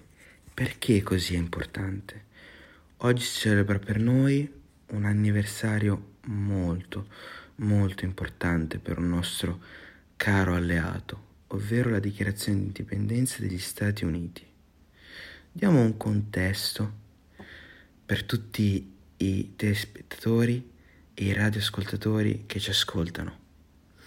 La dichiarazione di indipendenza degli Stati Uniti è un documento firmato nel 1776 e ratificato il 4 luglio, quando gli Stati Uniti si trovarono in guerra contro la madrepatria, ovvero l'Inghilterra. Una guerra che nacque per motivi economici, ovvero le imposte alte dell'Inghilterra verso le colonie. Perché? Furono imposte altissime perché l'Inghilterra si dovette riprendere economicamente dopo la guerra di 7 anni contro la Francia.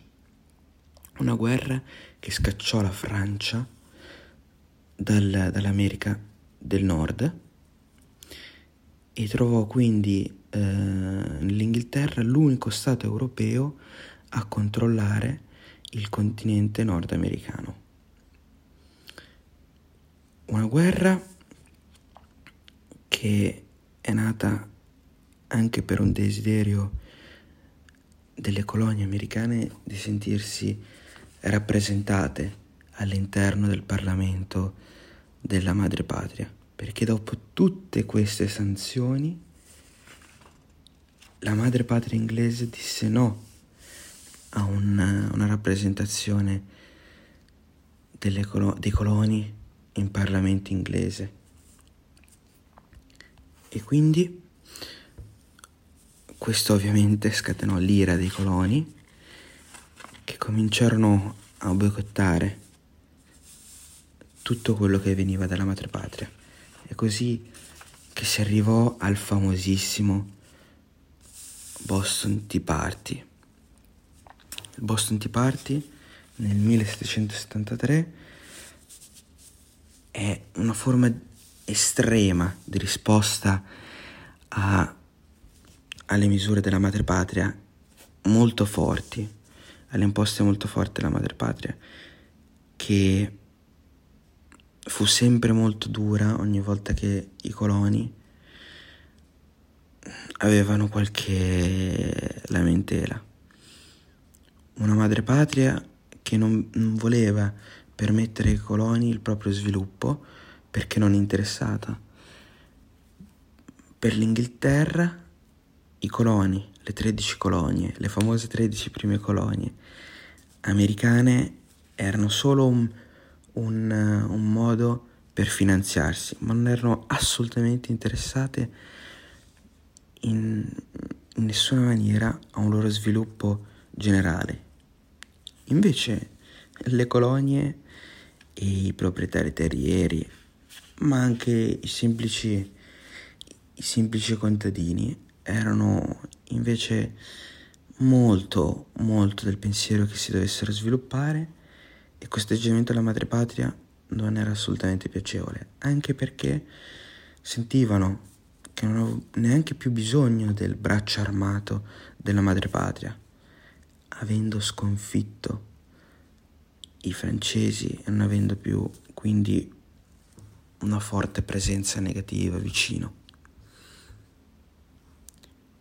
Pertanto, dopo che le misure inglesi divennero sempre più dure, cercando di eliminare lo spirito compatto delle colonie, i coloni si riunirono invece e arrivarono a creare dei congressi, il primo congresso continentale e il secondo congresso continentale, dove prima si unirono sotto un unico spirito politico, e poi nel secondo fecero uscire la dichiarazione di indipendenza, formata da 5 padri fondatori,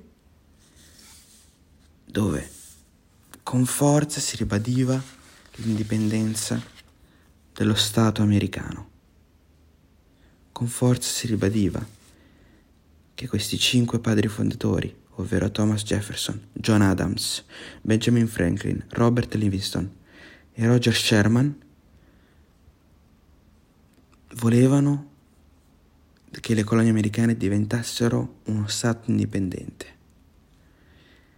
e questo con una dichiarazione indipendente che parla anche di diritti uguali per tutti, una dichiarazione che cambierà per sempre la storia nostra e del nostro Stato amico.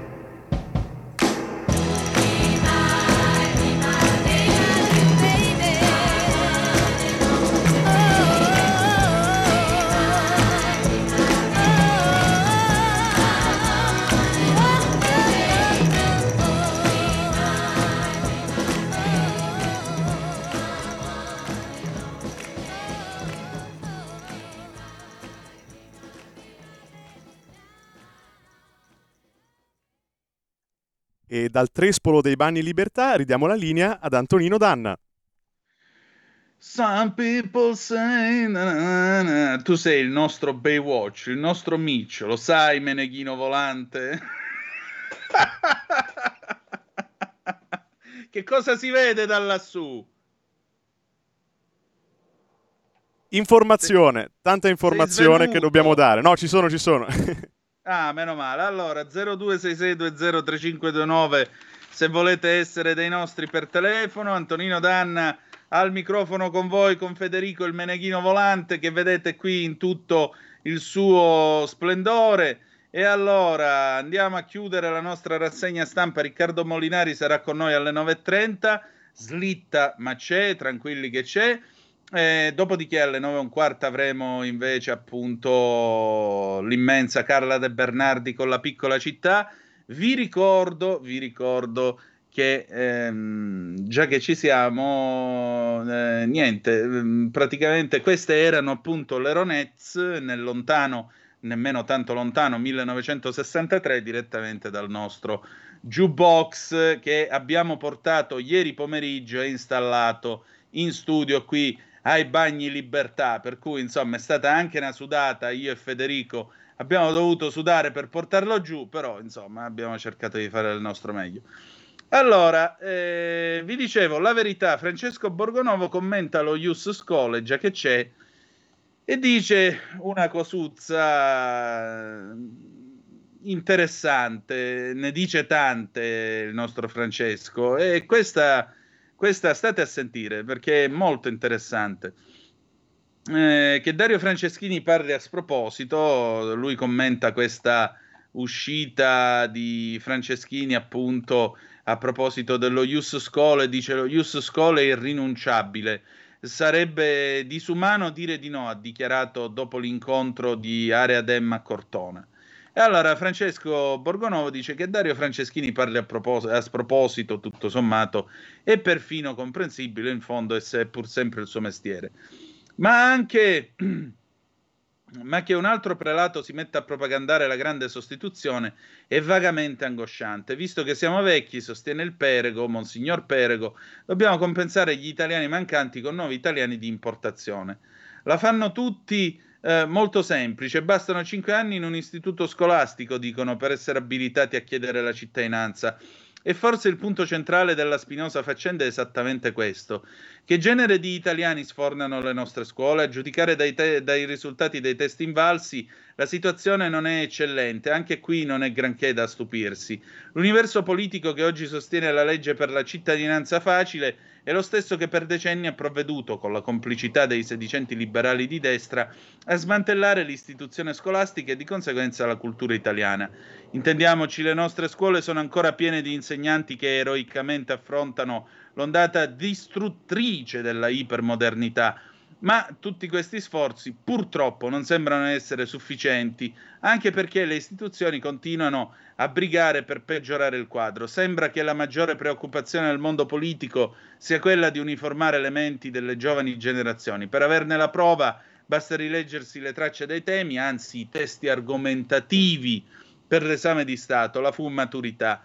Banalità sul cambiamento climatico, sugli ultimi della società, generiche tirate sul razzismo e la civiltà digitale, in pratica una radiografia dell'appiattimento.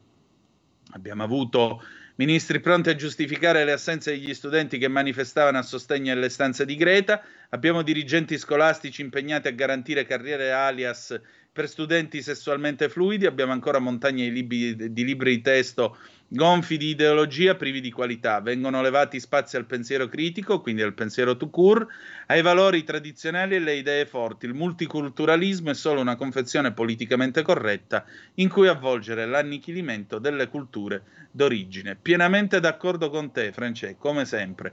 Allora, abbiamo una telefonata. Pronto, chi è là? Antonino ha messo giù, dobbiamo chiudere. Allora fammi un piacere, cerca Io per lei dei Camaleonti, per favore, mettila nel jukebox, perché Giacomo giustamente mi scrive una preghiera per Gripezzi dei Camaleonti. La nostra sarà Io per lei, con cui chiudiamo questa rassegna stampa, perché sono le 9:14. L'ultima cosa da libero: un monumentale Vittorio Feltri a proposito dello Ius Scholae, titolo è una patacca, spacca famiglie, dice poniamo il caso che il padre tuttora straniero di uno scolaro ormai italianizzato commette un reato che prevede il suo respingimento, che succederebbe? Il genitore sarebbe per scontati motivi rispedito nel proprio villaggio natio, mentre il suo figliolo dalla fedina penale in Tonsa avrebbe l'opportunità di rimanere tra noi? È mantenuto da chi? Forse dall'amministrazione pubblica notoriamente priva di fondi? Va da sé che una simile soluzione è inadottabile, essendo pure ridicola. Insomma, lo Ius Scholae deve rimanere soltanto un sogno progressista per non marcire nella realtà. Con questo chiudiamo questa prima rassegna stampa dell'estate dai Bagni Libertà. Se hai trovato Io per lei dei Camaleonti del 1968 la possiamo mandare in onda e poi passiamo a Carla De Bernardi, La piccola città. Avete ascoltato la rassegna stampa.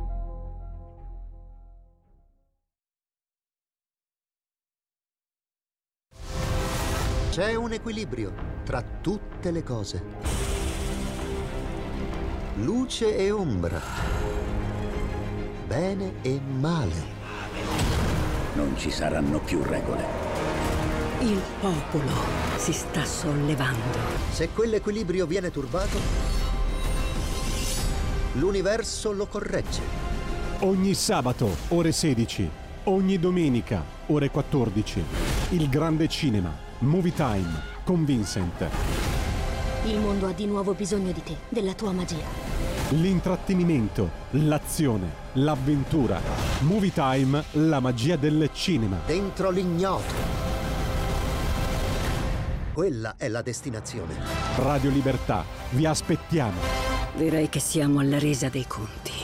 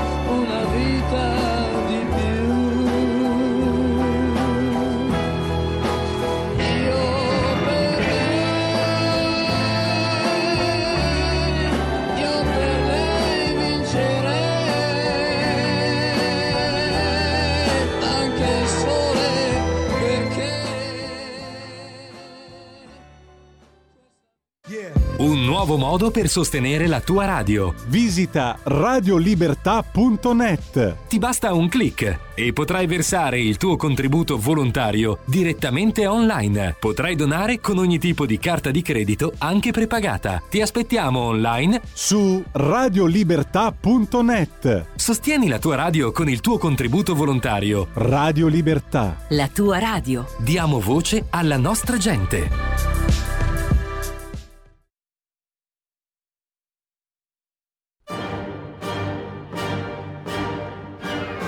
Va ora in onda La piccola città con Carla De Bernardi. Le storie che il cimitero monumentale di Milano racconta. E la linea torna ad Antonino Danna.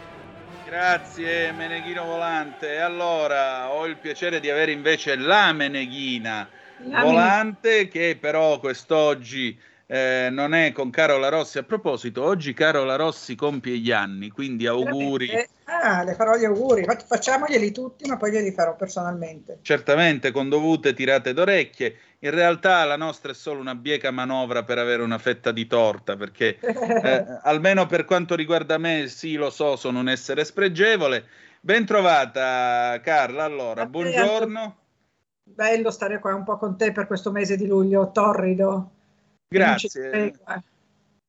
Ma qua vedi che ai bagni Libertà cerchiamo di tenere i nostri clienti contenti. Senti, senti, che dire se non Gran Matusalemme ballerino? Dov'è che mi porti oggi? Allora, oggi ti porto sulla edicola. Edicola, sai, vuol dire piccolo tempio, perché al Monumentale ci sono le edicole e qualche rara cappella. La cappella è quando è consacrata, ma solitamente non si chiamano cappelle ma edicole, da Edes. E ti porto all'edicola di Bonelli, Sergio Bonelli. Sì, che tra poco il nostro Federico ci mostrerà. Esatto, perché lui è morto, mi pare, nel 2011. E ha preso in concessione una meravigliosa edicola, per l'appunto. Vedi che lì si intravede chi è che è? Americana. Cos'è? È un giornaletto di Bonelli che si trova... Ah, Odissea Americana, è Zagor. Zagor, dietro il vetro dell'edicola c'è stato per molto tempo questo fumetto, adesso non c'è più, ma ero riuscita a fotografarlo. E lui ha preso questa edicola che era di un'altra famiglia, si chiamava famiglia Riboni, perché al Monumentale le sepolture, le tombe, le edicole, chiamale come vuoi, possono passare di mano come concessione, perché uno non è proprietario della tomba, ce l'ha in concessione un tempo a perpetuità, adesso per 99 anni. Quindi i Bonelli, la famiglia Bonelli ha preso questa tomba ex Riboni, di un autore Liberty che si chiama Michele Vedani, che è stato un autore che al Monumentale ha fatto più di 60 opere e era molto molto amato dalla borghesia milanese, era proprio un Liberty molto, molto spinto, e le sue tombe sono una più bella dell'altra. Questa qui, la Bonelli ex Riboni, è una specie di parallelepipero di granito con però sopra un gruppo di bronzo che si chiama Gioie e Dolori. Sono 4 figure angeliche che a due fanno delle cose, nel senso che le prime due, allora ce n'è una che si dispera e proprio è riversa sulla tomba, e un'altra guarda nel vuoto un po' scettica, come se si chiedesse cosa diavolo sta succedendo. Le altre due sono 2 figure angeliche, le chiamo così e non angeli perché secondo me spesso sono proprio figure angeliche, cioè hanno le ali ma sì, non sono necessariamente angeli nel senso cristiano del termine, e le altre due si sbaciucchiano, si sorreggono a vicenda e rappresentano le gioie della vita eterna. Cioè le prime due rappresentano la fatica e il dolore e il mistero che non conosciamo e che ci rende infelici quando siamo in terra, ma poi quando passiamo dall'altra parte ecco che scopriamo appunto quello che io chiamo il grande mistero, e se c'è qualcosa da scoprire, perché io questa cosa la dico sempre, perché io non sono sicurissima che ci sia qualcosa da scoprire. Penso di sì, ma come faccio ad averne la certezza? Allora io dico sempre, se c'è qualcosa da scoprire, lo scopriremo quando valicheremo quella porta, che poi la porta è proprio simbolicamente un passaggio tra i due mondi nella iconografia cattolica, cosa certo. Che iconografia ebraica è rappresentata dalla scala,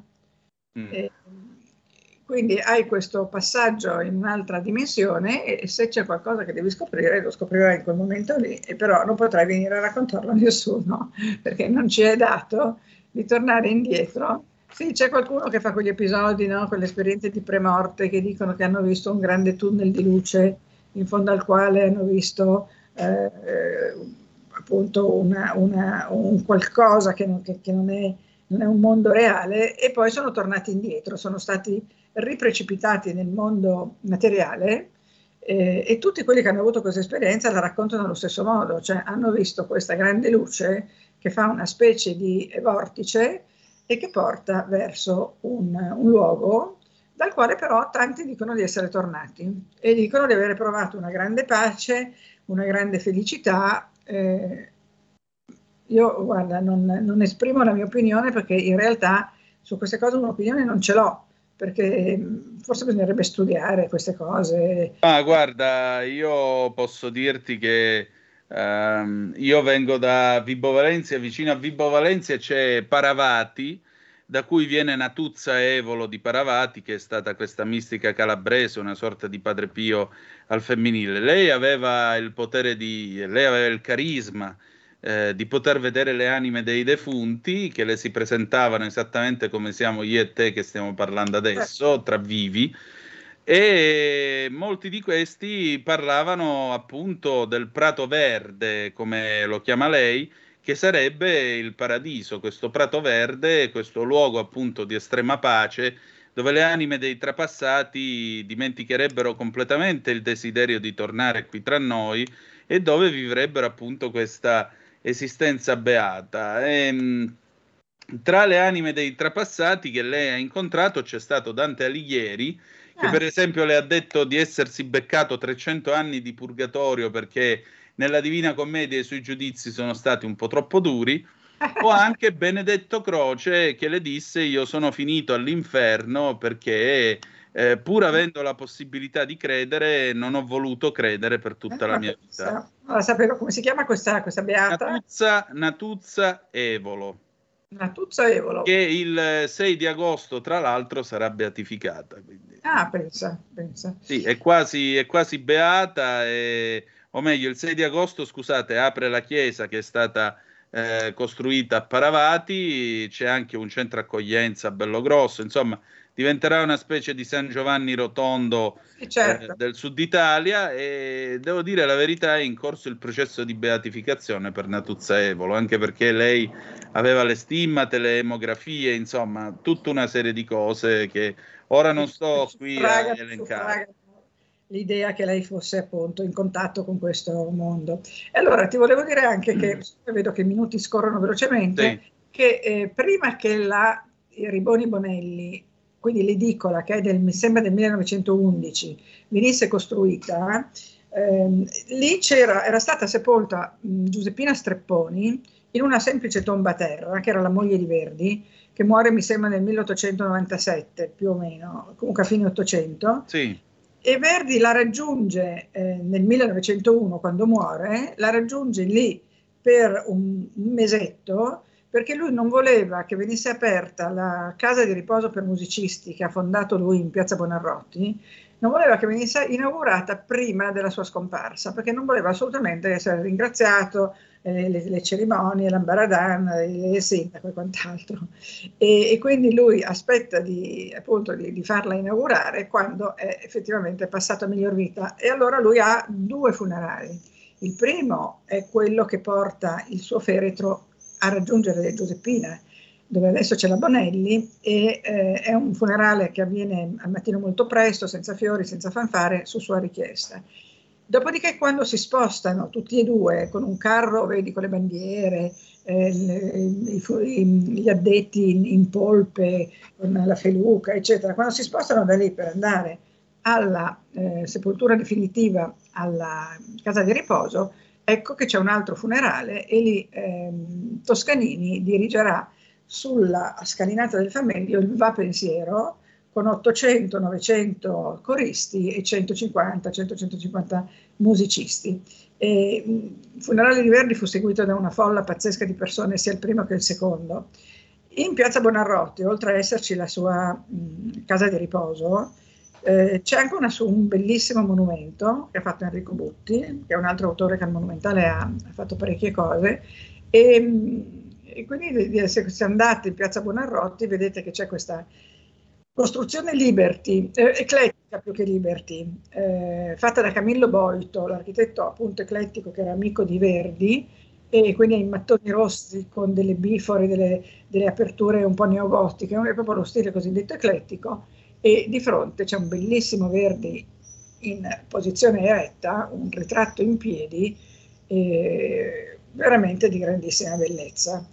Nel cortile, se entrate, perché in fondo al cortile c'è la cappella dove Verdi e la Strepponi sono sepolti, seconda sepoltura per l'appunto, e questa cappella è tutta decorata con un mosaico simbolista di Lodovico Pogliaghi. Lodovico Pogliaghi è l'autore della Porta Centrale in Bronzo dell'Uomo, un altro personaggio interessantissimo perché lui ha creato al Sacro Monte, mi pare, una Wunderkammer dove si può visitare questa collezione che lui ha raccolto negli anni, persino sì. Una mummia, che a me viene a dire la mummia di Similaun, ma non è di Similaun, è Tameramun, la mummia di Tameramun, ed è visitabile questo luogo di Pogliaghi. E lui ha fatto anche le lunette del Famedio, la lunetta centrale e le lunette laterali del Famedio monumentale. Grandissimo artista, eclettico, eccolo qua, vedi, c'è il profilo di Verdi, e poi ci sono dei giovinetti che lo cingono di alloro, la cetra o la lira che sia, e tutta la cappella, che è piuttosto grandicella, è tutta a mosaico, ci sono quindi anche altri soggetti, vale veramente la pena di andarla a vedere. E lì lui è con Giuseppina ed è ricordata con una lapide, ma non è sepolta lì perché non l'hanno trovata, è ricordata con una lapide la prima moglie di Verdi, Margherita Barezzi, figlia del primo agente di Verdi, quello che trattava, sì. Com'è che si dice, c'è un termine che in questo momento… Manager. Sì, manager di Verdi, Barezzi, e lei muore con uno o due bambini addirittura di quelle malattie che nell'Ottocento non davano scampo, tipo la difterite, sì. Quelle cose lì, e lei viene sepolta al cimitero del Fopponino, in piazza Corso di Porta Vercellina.